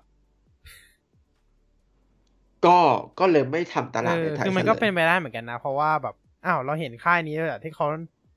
เหมือนแบบโยนเหรียญถามทางมาก่อนแล้วอะโยนหินถามทางมาก่อนแล้วแล้วแบบมันไม่รอดอะมันไปไม่มันไปต่อไม่ได้อะเขาก็อาจจะไปทำไม่ได้ก็อืม ก็เลี่ยงใช่ไม่ทำดีกว่านไม่คุ้มเท่าไหร่อืมใช่ใช่ตอนนี้ก็จะมี Shopee Pay ใช่ไหม Shopee Pay Wallet บัตร Shopee Pay บน Android ก็สามารถแตะใช่ NFC ได้ บัตร Shopee Pay บน Android อืมเปิดแอป Shopee Pay แต่ NFC ได้ replicate ได้เหมือนกัต้องไปลองทดสอบดูว่าจะอ่าฮะใช้กับ EMV ได้หรือเปล่า น่าสนเออน่าลองไหม เพราะเพราะจริงๆ ถ้า Apple Pay Apple Pay ใช้คิดว่าได้ได้ก็ควรจะใช้ได้ Apple Pay ก็ใช้อืม NFC นะตัวนี้ก็ต้องใช้ใช่ NFC แล้ว basic นี่ EMV ก็คือใช่ NFC เพราะฉะนั้นมันก็น่าจะใช้ได้นะ เอาจริงๆใช่ผิดก็ก็ควรใช่ที่จะใช้ได้ใช่ เดี๋ยวต้องไปลองส่องในกลุ่ม Apple Pay Thailand มันจะมีคนลองอยู่ Shopee Pay เหรอ ไม่น่าเกี่ยวมั้ยใช่ ไม่มามันมีทั่วอ๋อมี Google โอเค Pay โอด้วยเคมี Fitbit Pay ด้วต้อยงลองแล้ว ต้องลองแล้ว คือ เราว่าเดี๋ยว เออ ยังไง Google Pay เราก็ยังใช้ได้อยู่นี่นะ เพราะว่ามันปิดแค่ Samsung Pay อะเนาะคือใส่ใส่ที่อ่าแต่ Samsung ว่า Pay มันใช้ Google ไม่ได้ Pay เพราะมันล็อกก็ไม่มี region ครับแอป Samsung Pay มันล็อก region อืมอืมมันเลยเราไม่สามารถใช้ต่อได้ แต่อ่า Google Pay ก็ต้องก็ต้องก็ต้ใช่องแบใช้งค์แบต่างงค์ประเทศอยู่ดี ต่างชาติอยู่ดี ต้องรอดูครับใช่แต่แต่เดี๋ยวต้องไปลองกัน นอกจากจะรอดูเรื่องเรื่องเรื่องเอ่อ compatibility ต่างๆ ของของของแพลตฟอร์มต่างๆ แล้วนะฮะ ก็ต้องรอดูด้วยนะครับว่าจะมีสายไหนอีกไหม หรือจะมีอะไรอีกหรือเปล่าที่จะนำเอา contactless มาเครื่องอ่าน contactless มาติดอะตัวที่ EMV เรานะรู้ๆกันอยู่ก็จะมีตอนนี้ก็จะมีรถเมล์ขสมกใช่ไหมที่เปิดใช้ไปนานแล้วนานมากๆแล้วใช่แต่คนไม่รู้นะว่าสามารถใช้บัตรใช่เครดิตแตะได้เลย ไม่ต้องจ่ายแบงค์ไม่ต้องจ่ายเหรียญเนาะ ใช่เหลือข้ามฟากบางใช่สาครับยโอ้ตอนนั้นจำได้ว่าขอสมกเปิดแรกๆอะมีคนเอาซัมซุงเพย์ไปไปไปแตะด้วยนะเออแล้วมันก็ใช้อ่าฮะได้ด้วย เพราะฉะนั้นอ่าเป็นการแน่คนออนนเฟิร์มว่าใช่สิยังไงการการจ่ายแบบอื่นก็ใช้ได้เหมือนกันทั้ง Apple Pay เองหรือ Google Pay เองก็ใช้ได้ อืม อืม แล้วใช่แล้วนอกจากนี้ก็ยังมีเรือ อ่า เรือ มีเรือเรือ เรืออะไรก็ไม่เรือรู้โดยไม่สารไม่แน่ใจบางที่ก็สามารถใช้ได้ บางบางใช่เส้นทางบางนะครับบางสายเส้นใช้ทางก็ได้สามารถใช้ได้เหมือนกัน แล้วที่กำลัง แล้วก็กำลังติดตั้จะงมีอยู่ ก็คือสายสีแดงใช่แล้วไฟฟ้าสายสีสายแดงสีแดงก็กำลังติดตั้ง EMV เหมือนกัน รอได้ใหญ่เลยโตนะครับ ก็อืมไม่เข้าใจเหมือนกันก็คือ MRT ก็คืออมปิดเฉพาะตู้อะแต่แบบสายสีแดงคือแบบโห กั้นทั้งแนวเลย ปิดหมดเลย นั่นแหแต่ละทั้งแนว แล้วก็นอกจากนี้ก็จะมี M Flow อืมเนาะ M M Flow มันไม่ใช่ EMV อะดิเอ่ออะทางด่วนดีกว่าขั้นสองขั้นสองตอนนี้ใช้ได้แล้วอืม อืม แต่ contactless ใช่ที่ครับตู้จับบัตรให้แน่นๆนิดนึงนะที่ตู้จ่ายจับตับังตค์รแน่นๆนิดนึงนะแล้วก็ยื่นอืมมือออกไปแตะที่ตู้ตู้จ่ายตังค์จะมีแท่นแตะ contactless อยู่นะครับ อันนี้ใช้ได้แล้วเนาะ contactless สำหรับอยู่ EMV ทั้งด่วนอะฮะ เราอืมสามารถใช้ได้เลยนะให้ขั้นสองวะขั้นหนึ่งไม่รู้ ขั้นอื่นไม่รู้มีหรือเปล่า แต่ขั้นสองอะมีคันใช่สองมีใช่ แต่ขั้นอื่นก็ไม่รู้อะเราเหมือนไม่เห็นนะขั้นอื่น อืม อืม ครับ ไม่รู้อะฮะ ก็หวังบัตรร่วมไม่ได้ก็ใช่หวังหวัง EMV EMV แล้วแทกันนเลยเนาะ แต่ว่าข้อเสียก็คือมันจะไม่มีอืมโปรสติ d เดนกับซีเนียใช่เพราะมันไม่ไม่รู้รู้ว่าใครใช้ เพราะมันไม่รู้ว่าอายุของคนที่ใช่ใช้เท่าไหร่ยกเว้นเสียแต่ว่าจะมีการแบบ เพิ่มซอฟต์แวร์ เอาไว้กรอก กรอกเหมือนกับว่ากรอกเอ่อ date of birth ยืนยันด้วยบัตรประชาชนทำเป็นยังไงอะทำเป็นแบบซิง k ์ database อะไรมาเนี่ย เหมือนกับว่าพอแตะปุ๊บอ้าวเลขบัตรนี้ แตะมา แล้วมันดีเทคได้ว่า เอ้ยเราไปกรอก เราเกิดวันนี้เดือนนี้ เราอายุเท่านี้ อืม อาจอาจจะมี อันนี้ไม่แน่ใจ โอเค ว่าทำได้ไหม คืออันนี้ดูอะไรประมาณจากนั้นข้อมูลของทาง MRT นะครับ เขาจะมีถ้าเกิดเราอยากตรวจสอบรายการเดินทาง เราสามารถเอาบัตร EMV เนี่ยมาลงทะเบียนได้นะครับ มาลงทะเบียนกับทาง MRT ไว้อ่าอ่า ซึ่งเราสามารถเข้ามาตรวจสอบ EMV ได้เลยนะครับ อืม เป็นเว็บไซต์ อ่าถ้าถ้าเกิดว่ามันทำระบบไว้แล้วเนี่ยก็เชื่อว่าในอนาคตอาจจะอ่าสามารถต่อยอดได้ใช่อาจถ้าจะรออยางกรัจะบทพวกบัตรของนักเรียนเองหรือว่าำกรอกอายุได้ อาจจะเมมจำบัตอ่ารเพราะไว้เดี๋ยวได้นี้บัตรพวนักกนี้บัตรนักบัตร EMV ก็รองรับพวกนักศึกษา หรือแม้กระทั่ง นักเรียนเองก็สามารถทำ EMV ได้เหมือนกันอ่าใช่ แต่มันจะมีช่องก็ก็ก็มันจะก็จะมีแบบช่องโหว่เพราะว่าอะเอาจริงๆนะ ก็คือทำบัตรเสริม หรือไม่ก็เป็นบัตรเครดิตบัตรพรีเพดบัตรเดบิตอะไรพวกเนี้ยไม่ก็แบบ register ไว้เอาเอ่อบัตรประจำตัวประชาชนลูกมากรอก แล้วตัวเองเอาไปใช้ อ่าน่าน่าจะน่าจะทำเหมือนกันเนาะก็คือขึ้นเอ่อไฟ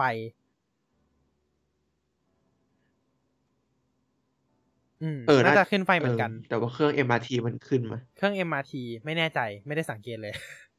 แต่ RBK เครื่อจะงมีไฟ BTS นะครับ ว่าถ้าเกิดเป็นสีแดงปะจะเป็นนักเรียน อืมหรืออะไรประมาณนั้นแหละจำสีไม่ได้หรอกจำแต่จำได้ว่ามันมีมันจะมีไฟติดอะเออ อืมอืม ณตอนนี้นะครับ บัตร EMV ก็คือบังคับว่าจะคำนวณอยู่ที่ประเภทผู้โดยสารบุคคลทั่วไปนะครับคำนวณแบบใช่เต็มเต็มเลเรททเรทอ่าเรทเรทเต็ม ไม่ใช่เต็มเรทเพราะฉะนั้นถ้าเกิดอยากได้แบบพวกโปรส่วนลดนักเรียนก็ยังคงต้องใช้บัตรโดยสารอยู่ อ่า ใช่ แต่ข้อดีคือสำหรับคนที่แบบขาจรเที่ยวเดียวอะ ไม่ต้องไม่ต้องไปสอต่อต่อต่อซื้อเหรียญแล้ว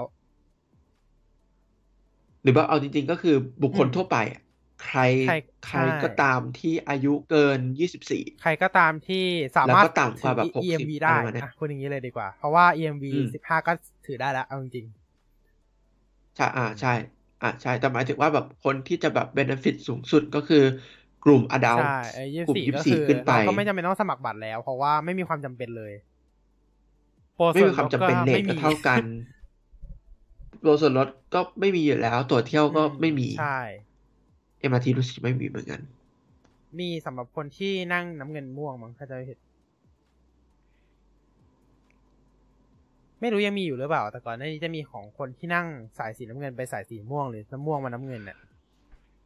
เอออ๋อจะคุมอ๋อจะคุมตั๋วเที่ยวจริงๆมันซื้อได้แหละนั่งน้ำเงินน้ำเงินก็ใช้ตั๋วเที่ยวได้แต่แบบ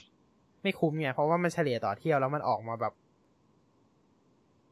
สี่สิบกับห้าสิบอะคือแบบมันก็เกินเพดานค่าโดยสารสายสีน้ำเงินไปแล้วอะเอออืมอืมแต่แต่ว่าก็นั่นก็ก็ก็อืมก็นั่นแหละ โอเคเราจะเราเราจะไม่พูดโอเคเรื่องกันโอเคเดี๋ยวมันโอเคยาวความจริงมีอย่าสมองเราอยู่แต่ว่ามันออกนอกเรื่องไปไกลกันไปจริงๆคือแค่เรื่อง EFB ก็ออกนอกเรื่องกันไปไกลแล้วเอาจริงๆแน่นอนว่ามีคนอืมลองบัตรต่างประเทศแล้วใช้ได้ด้วยนะเออ เพราะฉะนั้นม่ใช้ได้ใช้ได้ Apple Pay กูแบบถ้าเกลื่อน เอ๊ะเดี๋ยวเดี๋ยวนะล่าสุดเขาบล็อกไว้แล้วสามอันอีกอืม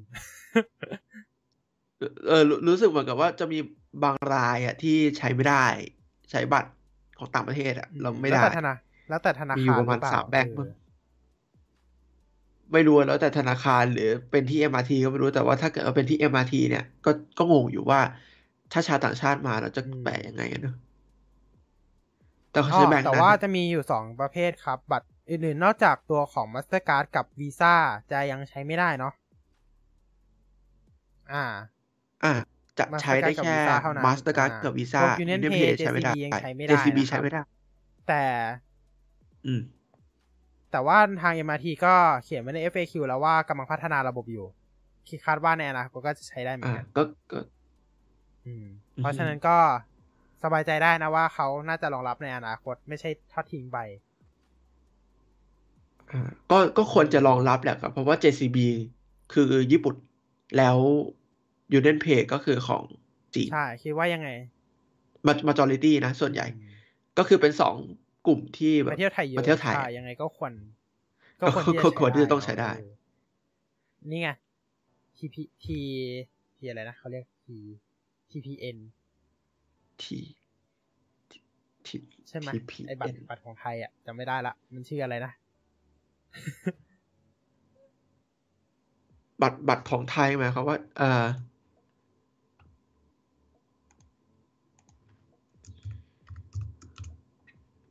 มันจะมีบัตรของไทยอยู่อะPrompt Card เหรอ เออ คล้ายๆ Prompt Card อะ ออหมายหมายถึงแบบ เออเหมือน Visa Mastercard แต่เป็นของประเทศไทยอ๋ออะ TPN อะถูกแล้วไทย Payment Network แต่ส่วนใหญ่มันจะมันจะเป็นบัตรคู่กับของอื่นๆอะแบบ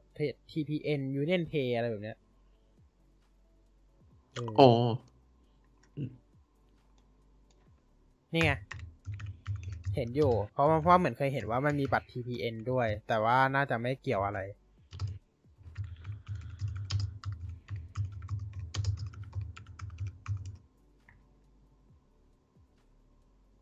ครับ ก็ช่างมันเถอะครับ TPN ช่างมันเลยอืมเอาหลักๆ ก็คือ Visa กับ Mastercard ใช้ได้ แล้วก็อนาคตอาจจะรองรับ JCB กับ Union Pay นะครับ แค่นี้แหละอะแค่นี้ไม่ต้อง อย่างนี้ไม่ต้องสนใจละ อันนี้สำหรับ MRT เนาะส่วนอืมขอสมก็รับทุกอย่าง ใช่ไหมถ้าจะไม่ผิดนะขอสมกจะรับทุกอย่างเลยกสมกรับทุกอย่างเออแต่เขาเปิดตัวมานานแล้วอะเออใช่ แล้วเขา คือคือขสมกมัน complexity น้อยกว่า คือก็เครื่องเครื่องเออ EMV อะก็คือเครื่องอ่านธรรมดา เครื่องอ่านมันก็คือเครื่องที่อยู่ที่อยู่ที่ท็อปส์พวกตามซูเปอร์ พวกตามร้านสะดวกซื้อ พวกตามอะไรเออแบบตามเนี้ยซูเปอร์คืออะไรพวกเนี้ยเขาก็คือกดกดว่าเออเออเราจ่ายสิบห้าบาทนะแล้วเราก็เอาบัตรแตะอะไรแบบนี้ลงไปเลย ใช่ มันมันไม่ได้เป็นเหมือนกับ มันไม่ได้มี complexity เท่ากันกับอ่าอืม เท่ากับเนี่ยใช่เท่ากับ MRT เนี่ยที่แบบแต่เข้าแต่ออกต้องมีการเขียนใช่ซอฟต์แวแล้วร์มันแค่แบบอะไรเลืกัอนกราคาแล้วก็กดแตะจ่ายเลยอะเออไม่มีแค่นั้นเลยแล้วราคากดแตะใช่อืมมันแตะแค่ครั้งเดียว แตะเข้าแตะออกไม่มี ก็แตะเข้าหรือแตะออก อันนี้ก็คือแบบเฉยๆเราแตะเข้า อ่า มันก็ต้องจำไว้ว่าเออแบบเนี้ยสแกนเข้าที่สถานีนี้ อ่า แล้วเสร็จปุ๊บใช่พอเราแตะออกปุ๊บมันก็ต้องจำมันก็ต้องไปคำนวณว่าอ่าเราแตะออกที่สถานีนี้ มันค่าโดยสารเท่าไหร่ แล้วก็ตัดบัตรเรา อืม ใช่ใช่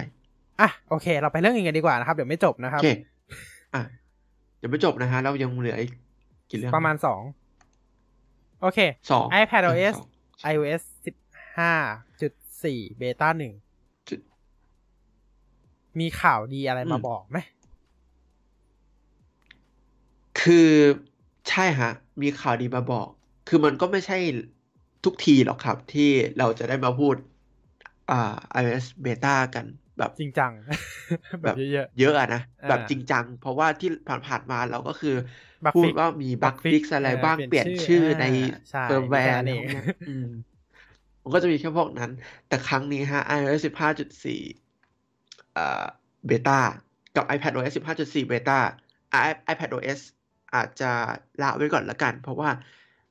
เยอะสู้ตัวอะ iOS ไม่ได้โอเคเรามาดูที่ iOS 10 iOS 15.4 beta กันก่อนเลย อะ ครับผม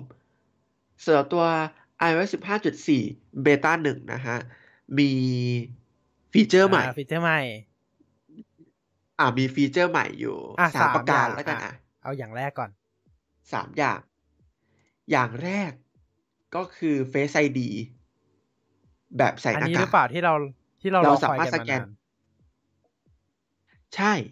เรารอคอยกันมานานมากว่า คือไม่รอคอยว่าเมื่อไหร่ Face ID มันจะแบบถ่ายตะถ่ายตอนใส่หน้ากากอยู่ได้ก็ ก็ก็สแกนลายนิ้วมือได้หน้าจอ หรือว่าสแกนลายนิ้วมือหลังเครื่อง ใช่เนอะอืมแต่ว่า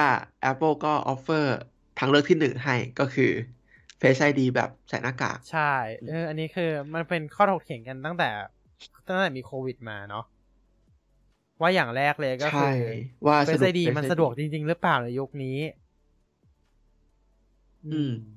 ใช่ใช่ราะใช่เพราะว่าตอนตอน Face ID ใช่ออกมาครั้งแรกอะ มันก็ไม่ได้มีโรคระบาดอะไรไงคนก็ไม่ได้ใส่หน้ากากกันอืมอืมมันก็เลยไม่มีข้อคอรหาว่าแบบ เออเฟซไอดีมันไม่สะดวก เพราะมันก็สะดวกจริงว่าแบบอะไรยกมือถือขึ้นมา มันก็ปลดล็อกเลย อ่าอ่าอันนั้นอะ มันอ่าสะดวกจริง แต่ว่าพอมีโควิด เราต้องใส่หน้ากากอนามัยกันต้อง ถ้าจะเริ่มตั้งแต่สมัยใส่หน้ากาก PM สองจุดห้าเลยแหละเอาจริงใช่ใส่ตั้งแต่ PM สองจุดห้าเลยถ้าเป็นบ้านเราก็ก่อนโควิดใช่ประมาณเราปีก็สอจะงเริ่มปีมีปัญนะหาแล้วว่าช่วงหน้าเออหนาวเราต้องทุกใส่ครั้งหน้ากาก PM ลดแต่ตอนนั้นมันไม่ได้ขนาดนั้นเราก็คือแบบอะลงมา ลดหน้ากากลงมาสแกนหน้าแล้วก็ปิดกลับก็ไปคือ ก็คือไม่ได้แบบอืม take act เอ่อแบบ take เอ seriously อไม่ได้ไม่ได้แบบเคร่งครัดใช่เหมือนตอนเนี้ย ตอนนั้นก็คือคนแต่คนตอนจะนี้ถอดหน้ากากก็ยังคือถอดได้ต้องคนไม่ใส่ใส่กันตาเต็มไปหมดก็ยังมีอยู่ เพราะฉะนั้นการที่เราจะถอดหน้ากากออกมาสแกน Face ID มันก็คงไม่แปลกอะไร อ่ามันก็คงอืมไม่แปลกอะไร แต่ว่าหลายคน prefer ที่จะไม่ถอดดีกว่า แต่พอมาถึงยุคโควิดแล้ว ทุกคนก็จำเป็นต้องใส่ เราไม่สามารถแบบเฮ้ยเราจะสแกนปลดล็อกหน้ามือถือ แล้วก็แบบดึงดึง ดึงหน้ากากลงมาแล้วสแกนมันก็แบบ เดี๋ยวจะโดนว่าเอา อะอาจจะมอง อาจจะโดนเออโดนด้วยเดี๋สายจะตาโดนว่าเอาถอดหน้ากาก โดนด้วยสายตาไม่ได้โดนใช่ด้วยวาจาโดนด้วยแบบสายตาที่มองมาถูกโดนด้วยอืมสายตา เพราะฉะนั้นก็ อันนี้ก็เป็นหนึ่งในทางเลือกที่ดีเนาะเพราะว่าเราไม่คือก่อนหน้านี้เราก็จะแบบอ่าเออช่วงก่อนหน้านี้เราก็จะแบบ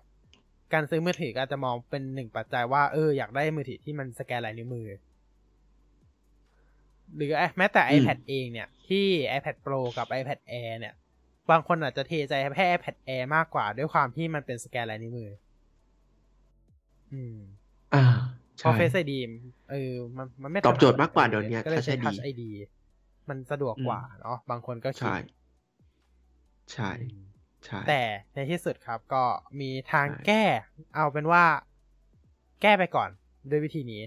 เอาเป็นว่ามัน อืม เอาเป็นว่าเป็น solution ที่ Apple อืมมอบให้แล้วกันนะสำหรับสำหรับคนที่ใช้อ่า iPhone อะนะสำหรับ iPhone iPhone user นะครับก็ที่มีเฟซไอดีอ่าความจริงแล้วเนี่ย Apple ก็ไม่ได้อธิบายอะไรมากมายอะนะ ก็คือ ก็คือ Apple อธิบายแค่ว่า Face ID ขณะใส่หน้ากากอนามัยเนี่ย หลักการทำงานของมันก็คือเอ่อการจดจำพื้นที่รอบ ๆ ดวงตา เพื่อใช้ยืนยันตัวตน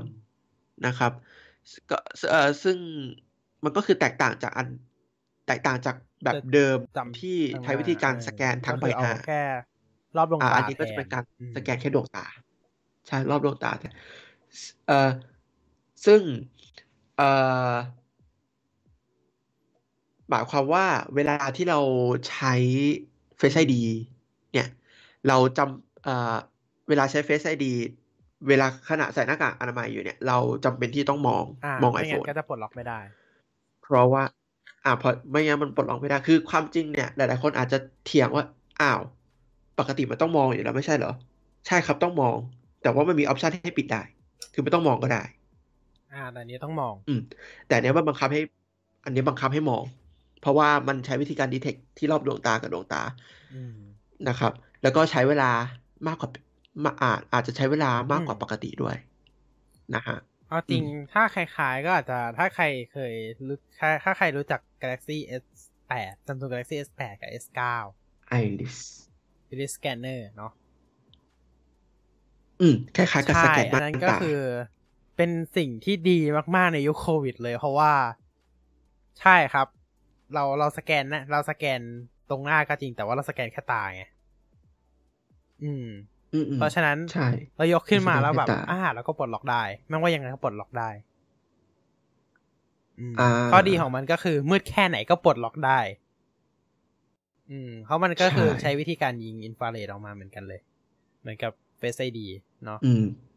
อ่าใช้หลักการอืมคล้ายๆกันอืมแต่ว่านั่นคือเขาสแกนตัวม่านตา อ่า อือฮึอันนี้ก็คือเออสแกน สแกนเป็นโมเดล 3D อยู่ แต่ว่าสแกนแบบอืม บริเวณรอบดวงตาเพราะฉะนั้นแถวตาก็เพราะฉะนั้นจะเป็นต้องมก็องคล้ายๆกันเลย อ่าพูดง่ายๆเลยคล้าย ๆกันอ่านะฮะแต่อาจจะแบบสแกนกัอันคนี้ละอาจจะที่ไม่ได้เอออืม อืม ใช่ อันนี้อาจจะไม่ได้แบบลำบากอะไรมาก เพราะว่าส่วนใหญ่คนที่ใช้ Face ID ก็คงจะต้องชินกับการมองไปที่หน้าจอก็อยู่แล้เอาวจริงๆนะหยิบหยิบมือถือขึ้นมาปลดล็อกมือถือ แต่เราไม่มองมือถือนี่ก็แปลกๆอยู่ ก็แปลคือคือกเราๆอืมไม่ปลอดคือภัเรายหยิบด้วยมือนะถือฮะขึ้นมาแล้วแบบอ้าวแล้วคุณไม่มองมือถือคือคุณไปทำแล้วหยิบมือถือขึ้นมาทำไมเออนั่นแหละสิเออหยิบมือถือขึ้นมาทำไมอืมอืมเนาะใช่ใช่ก็ก็ก็ก็ยังไงมันก็น่าจะต้องมองอยู่แล้วละเออแต่เพื่อเพื่อบางคนอาจจะแบบ เออเนี่ย อาจจะแบบหันไปให้เพื่อนดูแบบเนี้ยหรอไม่แบบเอียงข้างอยู่หรือเปล่า เออตั้งตั้งอยู่บนโต๊ะอืมเอีเอียงข้างอยู่แบบนี้หรือเปล่าเออมันก็เป็นไปได้นะเออคิดคิดในอ่ากรณีแบบนั้นแทนละกันอืมอะแต่ว่ายังไงก็เป็นข่าวอืมดีสำหรับคนใช้ Face ID แล้วกันที่เราจะต้องไม่ต้องมานั่งกดรหัสเวลาอยู่ข้างนอกแล้ว อือฮึอ่า แล้วก็นอกจากนั้นเนี่ยก็คือเพิ่มแว่นตาได้ด้วยอ่าเพื่อความแม่นยำมากขึ้น อืม มาพ่วงกันเลย แต่ว่าไม่ไฮป์เท่ากับการสวมใส่หน้ากากอนามัยอืมอันอันนี้น่าจะไฮสุดแล้ว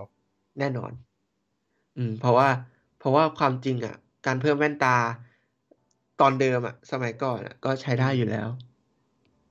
อืม ก็ใช้ได้อคือยู่นึกแล้ถึงวสมนึกถึงนะครับสมัยแรอันนี้กๆก็นะที่ทำทริคเฟซไอดีกันนะพับพับหน้ากากครึ่งหนึ่งอะอ๋ออ๋ออ๋ออ่าอ่าอ่า อ่าอ่าจำได้จำได้พับหน้ากากครึ่งหนึ่งเอแล้วอก็แบบสสแกนแกหมุนนไปหมุนไป หมุนเข้าไป อ่าตอนนี้ไม่ต้องทำทริคนั้นแล้วใช่ใช้ได้แล้ว ใช้ได้แล้วนะดีฮะใจด้วย แต่แต่แต่แต่แต่อะแต่แต่แต่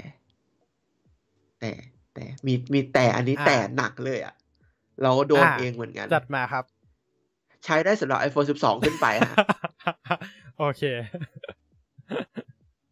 โดนแกงหม้อใหญ่เลย ใช้ได้เฉพาะ iPhone 12 12 mini 12 Pro 12 Pro Max 13 mini 13 13 Pro และ 13 Pro Max นะครับ ตัวเก่ากว่านี้ใช้ไม่ได้ เพราะฉะนั้น iPhone 11 Pro ของผมก็ใช้จไม่บได้เลย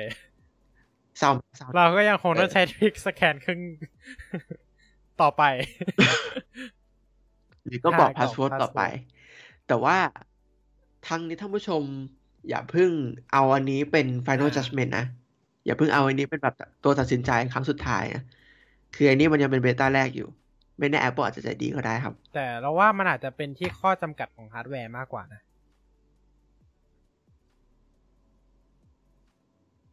ข้อจำกัดของอืมฮาร์ดแวร์ตัวเซนเซอร์ Face ID อะไรแบบเนี้ยอ้อ มันก็อาจเป็นไปได้เหมือนกันนะ เราว่าไม่คือคือเราว่าถ้าเกิดเป็นข้อจำกัดที่ฮาร์ดแวร์จริงๆอะคงไม่ใช่ที่ตัว module Face ID เพราะของ iPhone 11 กับ 12 ก็เหมือนกัน แต่ของ 12 กับ 13 อาจจะมีต่างกัน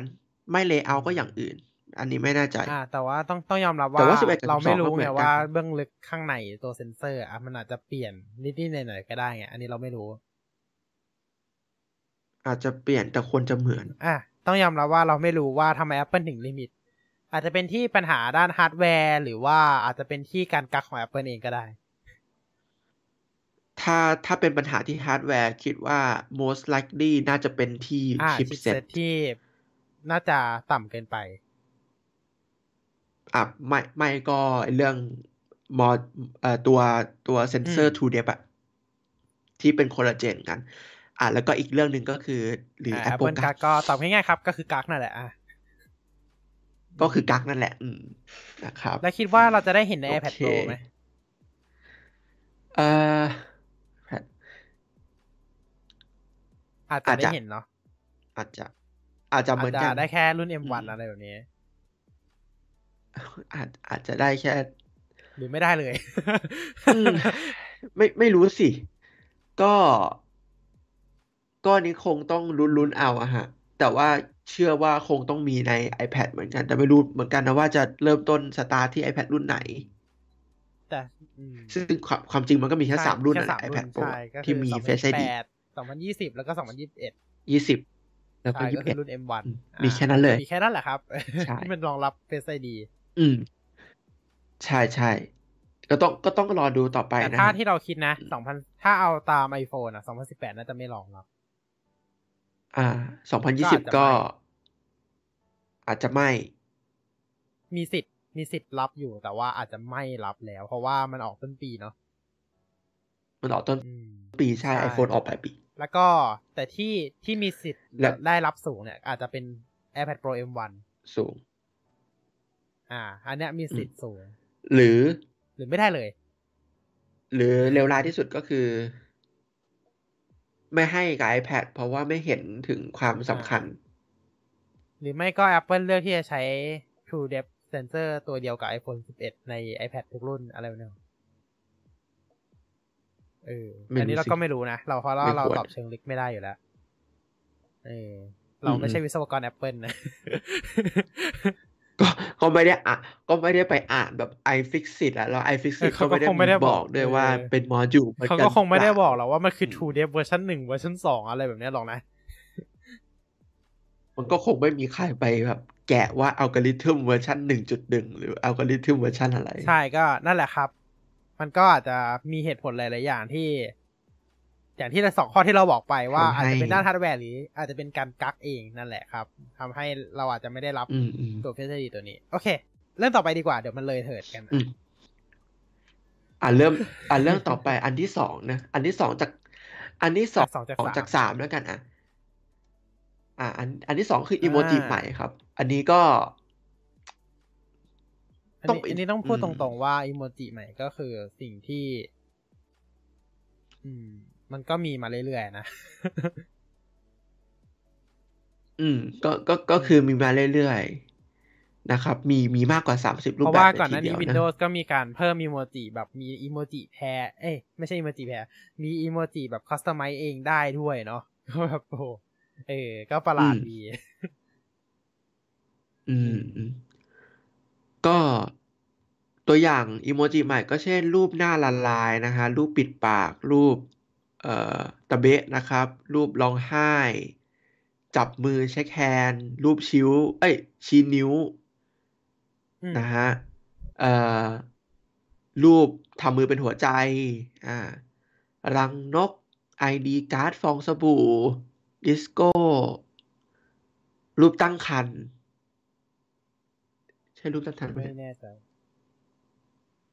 ไม่แน่ใจแต่เป็น แต่ผมสั้นนะไม่น่าใช่ไม่แน่ใจเหมือนกันไม่ไม่แน่ใจอะไรประมาณนี้เป็นต้น ซึ่งคิดว่าต้องรอแพลตฟอร์มอื่นๆ ในการเพิ่มเติมเข้าไปถึงจะใช้ cross-platform ได้ อ่าใช่ ใช่ ใช่ต้องต้องรอ ไม่งั้นมันอาจจะขึ้นเป็นตัว X จะอะเหมือนแบบเวลาที่เราใช้อีโมจิ Apple น่ะ ประมาณอืมนั้นอะว่าแพลตฟอร์มอื่นมันจะไม่มีอะอีโมจิ Apple ใช่ใช่ไม่ใช่ Apple ที่เป็นลูกนะหมายถึงอ่าฮะอืม Apple อืมธรรมดา Apple ธรรมดาไม่ใช่นะเอออืม โอเค แล้วอีกเรื่องหนึ่งล่ะ คืออะไร อีกเรื่องหนึ่ง อืม เอาอะไรดีเนาะความจริงก็มีมากกว่าสามเอาเรื่องเฉพาะของไออันอันที่เกี่ยวกับ Mac ยังไม่ต้อง เอาอันเอาที่เฉพาะกี่ยวกับ iPhone ยังไม่แล้วกันเดี๋ยไปพูดที่ Mac ทีเดียวอ่า อันที่เกี่ยวกับ อันที่เกี่ยวกับ Mac กับ iPad ยังไม่ต้องแล้วกันนะเอาเอาอันนี้เลยแล้วกัน เอ่อเรื่องหน้าจอโปรโมชั่นบน iPhone อ่า13 Pro เนอะก็เอ่ออย่างที่เรารู้กันว่าความจริงเนี่ย ทุกแอปรองรับมันก็ไม่ได้แบบ รองรับ ProMotion display 120เฮิร์ตซ์หรอกนะครับ แต่ว่าเอ่อสืบเนื่องจากการอัปเดต 15.4 เนี่ยก็ทำให้หลาย ๆ แอป ที่เป็นแอปที่ไม่ใช่ของ Apple เนี่ยรองรับการแสดงผลหน้าจอ 120เฮิร์ตซ์ได้เอ่อเยอะขึ้นนะครับ ก็คือแอปภายนอกเยอะขึ้นที่รองรับ 120เฮิร์ตซ์แล้วก็ลื่นไหลกว่าเดิมด้วยอ่านะฮะ ดีดี อืม นั่นแหละฮะสำหรับสำหรับคนที่แบบ เอ่อ120เฮิร์ตซ์สูบเลือดสูบเนื้อนะฮะโอเค สูบเลือดสูบเนื้อ สูบแบตกันไปตามๆกันสูบแบตนะฮะ ก็ไม่รู้ไม่เคยใช้นะครับ ก็นั่นแหละพูดพูดพูดคุยกันได้นะฮะ คนที่เคยใช้13 Pro หน้าจอใช่ครับ120เฮิร์ตซ์โอเค อะ เรื่องสุดท้ายแล้ว iPadOS 15.4 Beta และ macOS 12.3 Beta Monterey อะ ครบควบไปเลยนะอะกันเอาเอาเอ่อ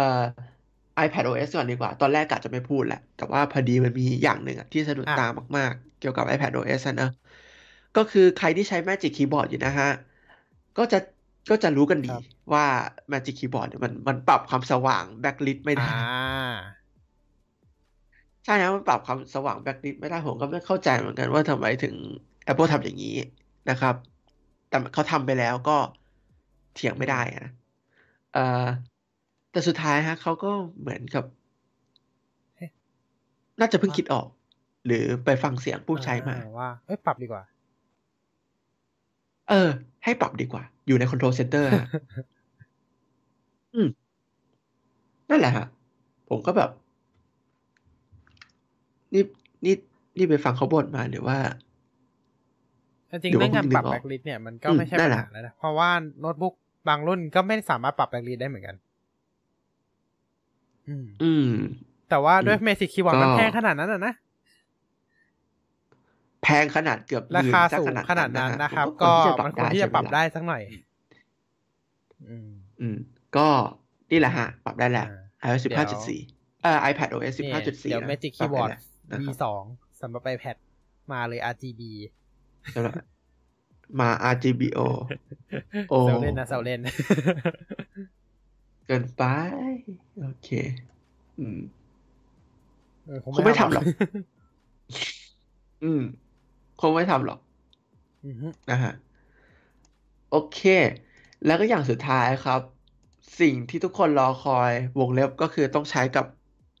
เอ่อ macOS Monterey เวอร์ชัน12.3 และ iOS 15จุดอ่า iPad OS 15.4 นะฮะ ก็คือ Universal เย่ Control เป็นครับสิ่งเดียวที่พูดในเซกชันหลังขจาอกง macOS ใช่ คือก่อนก่อนหน้าเนี้ยที่ไม่ได้พูด macOS เพราะว่ามันไม่มีอะไร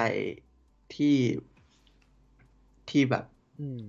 อยากจะพูดขนอยากต้องต้องพูดอะจำเป็นต้องพูดใช่ขนาดนั้นอะมันก็มีแค่บั๊กฟิกธรรมดาใช่ไหมล่ะ แล้วประเด็นคืออะไรรู้ไหมใน WWDC อะ ก็คือพูดแค่ไอ้ Universal Control เนี่ยแหละในโซน Mac ก็คือพูดแค่ universal control AirPlay เออแล้วก็พูดกันอยู่ SharePlay แค่เนี้ยแหละ พูดกันอยู่แค่นี้แล้วก็สองอย่างเปิดตัวไปละ SharePlay AirPlay อืมคนก็ไม่ค่อยไฮเพราะว่าสุดท้าย SharePlay แชร์เพย์ก็นึกว่าเราจะแบบได้ใช้กันทุกแอปสรุปแค่ได้แค่ FaceTime อืม สุดท้ายก็ได้จะ FaceTime AirPlay ก็เอ่อไม่เคยใช้อะใน Mac อะอืมจริง ๆ แชร์เพย์อืมอะควรปล่อยให้ก็แอเหลือปอันเดียวอื่นได้นะใช้ด้วย เออไม่แน่ใจอะอันนี้หมายความว่าแบบหมายหมายถึงไหมเหพมืวอกนแบกับบ Microsoft Teams Skype หรืออะไรพวกเนี้ยเออออ๋อ มีมีนะเหรอเอ่อซูมอะไม่ใช่ซูมมีใช่ซูไหมมซูมเวลาถ้าใน Mac นะ ถ้าเวลากดแชร์สกรีนเนี่ยมันจะมีให้เลือกออปชัน iPad iPhone via AirPlay แล้วถ้ากดเข้าไปถ้านายยังไม่ได้ install plugin มันก็จะ install ให้ แล้วพอ install เสร็จปุ๊บมันก็จะขึ้นว่าให้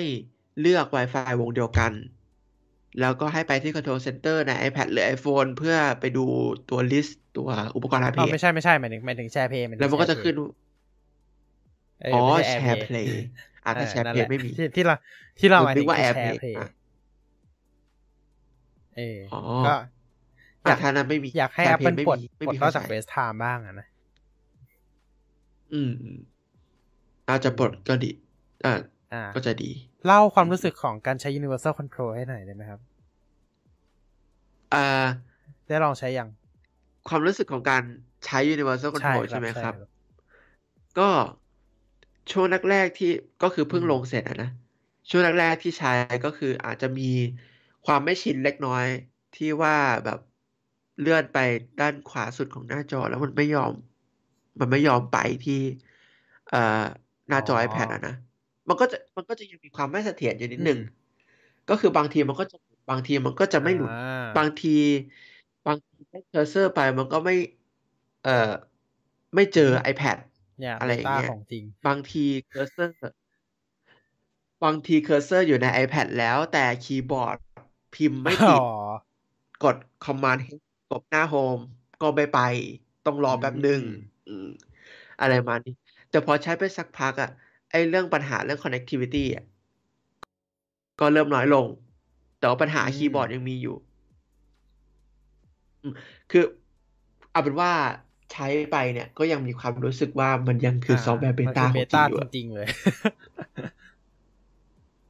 อะใช่ มันมันคือ beta จริง ๆ แล้วนี่มันเป็น beta แรกด้วย ถึงถึงแม้ไอเอ่อ macOS จะเป็นสิบสองจุดสามแล้ว แต่นี่ก็คืออืมเบต้าแรก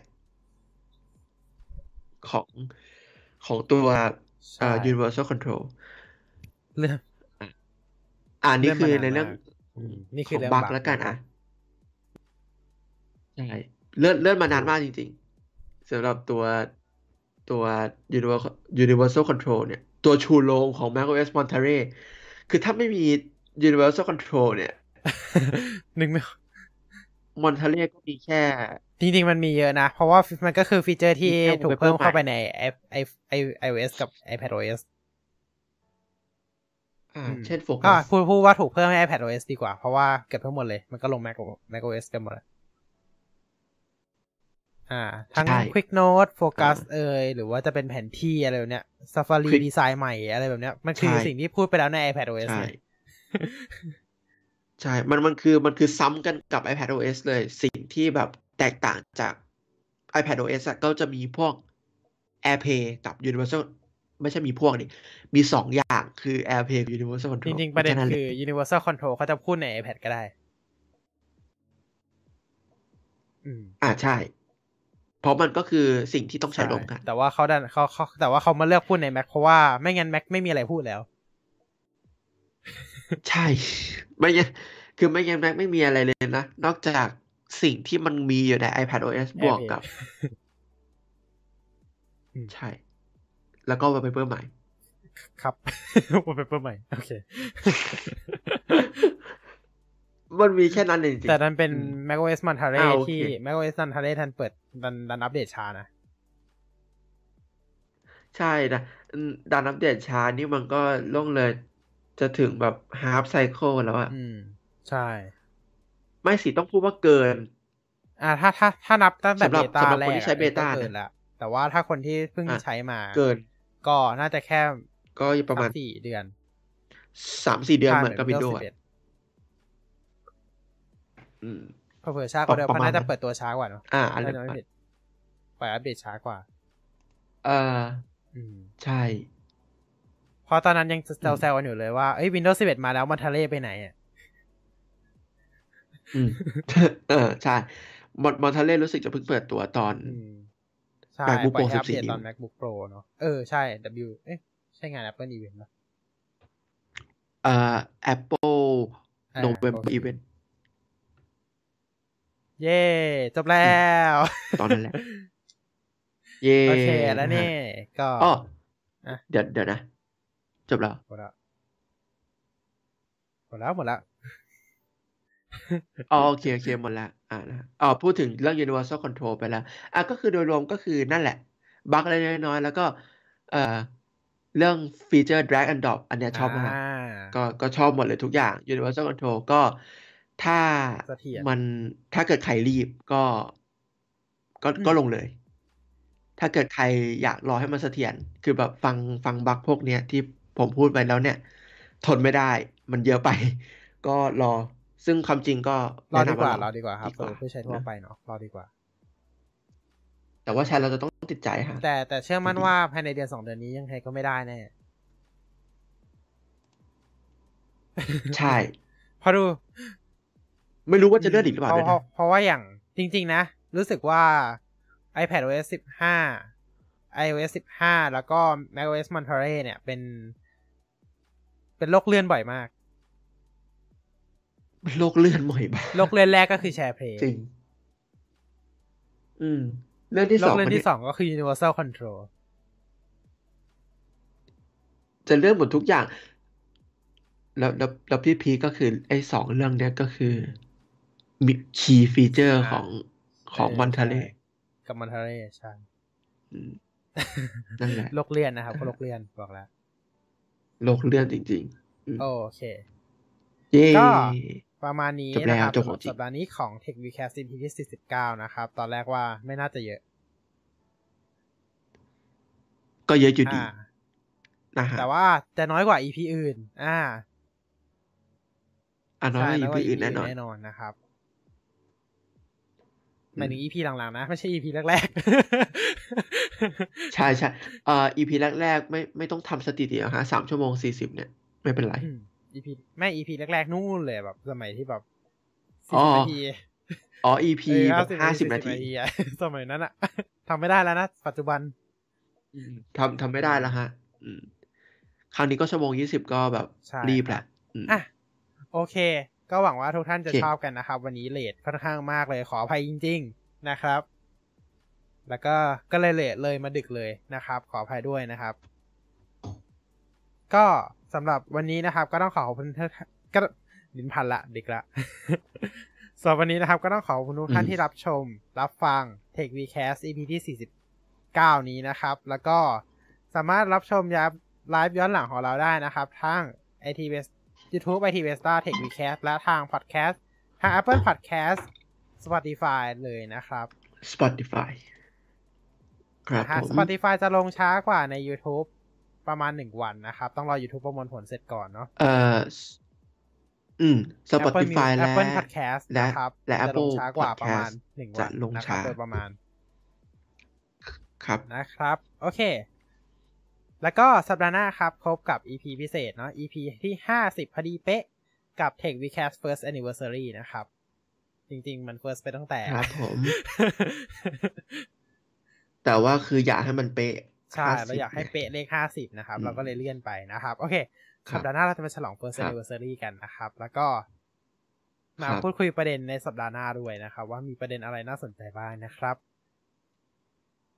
ใช่ ยังไงครับนะครับ TechWeCast นะครับไลฟ์กันทุกวันอาทิตย์เวลาสี่ทุ่มนะครับ ทางช่อง IT v e s t a และก็ Tech v c a s t นะครับ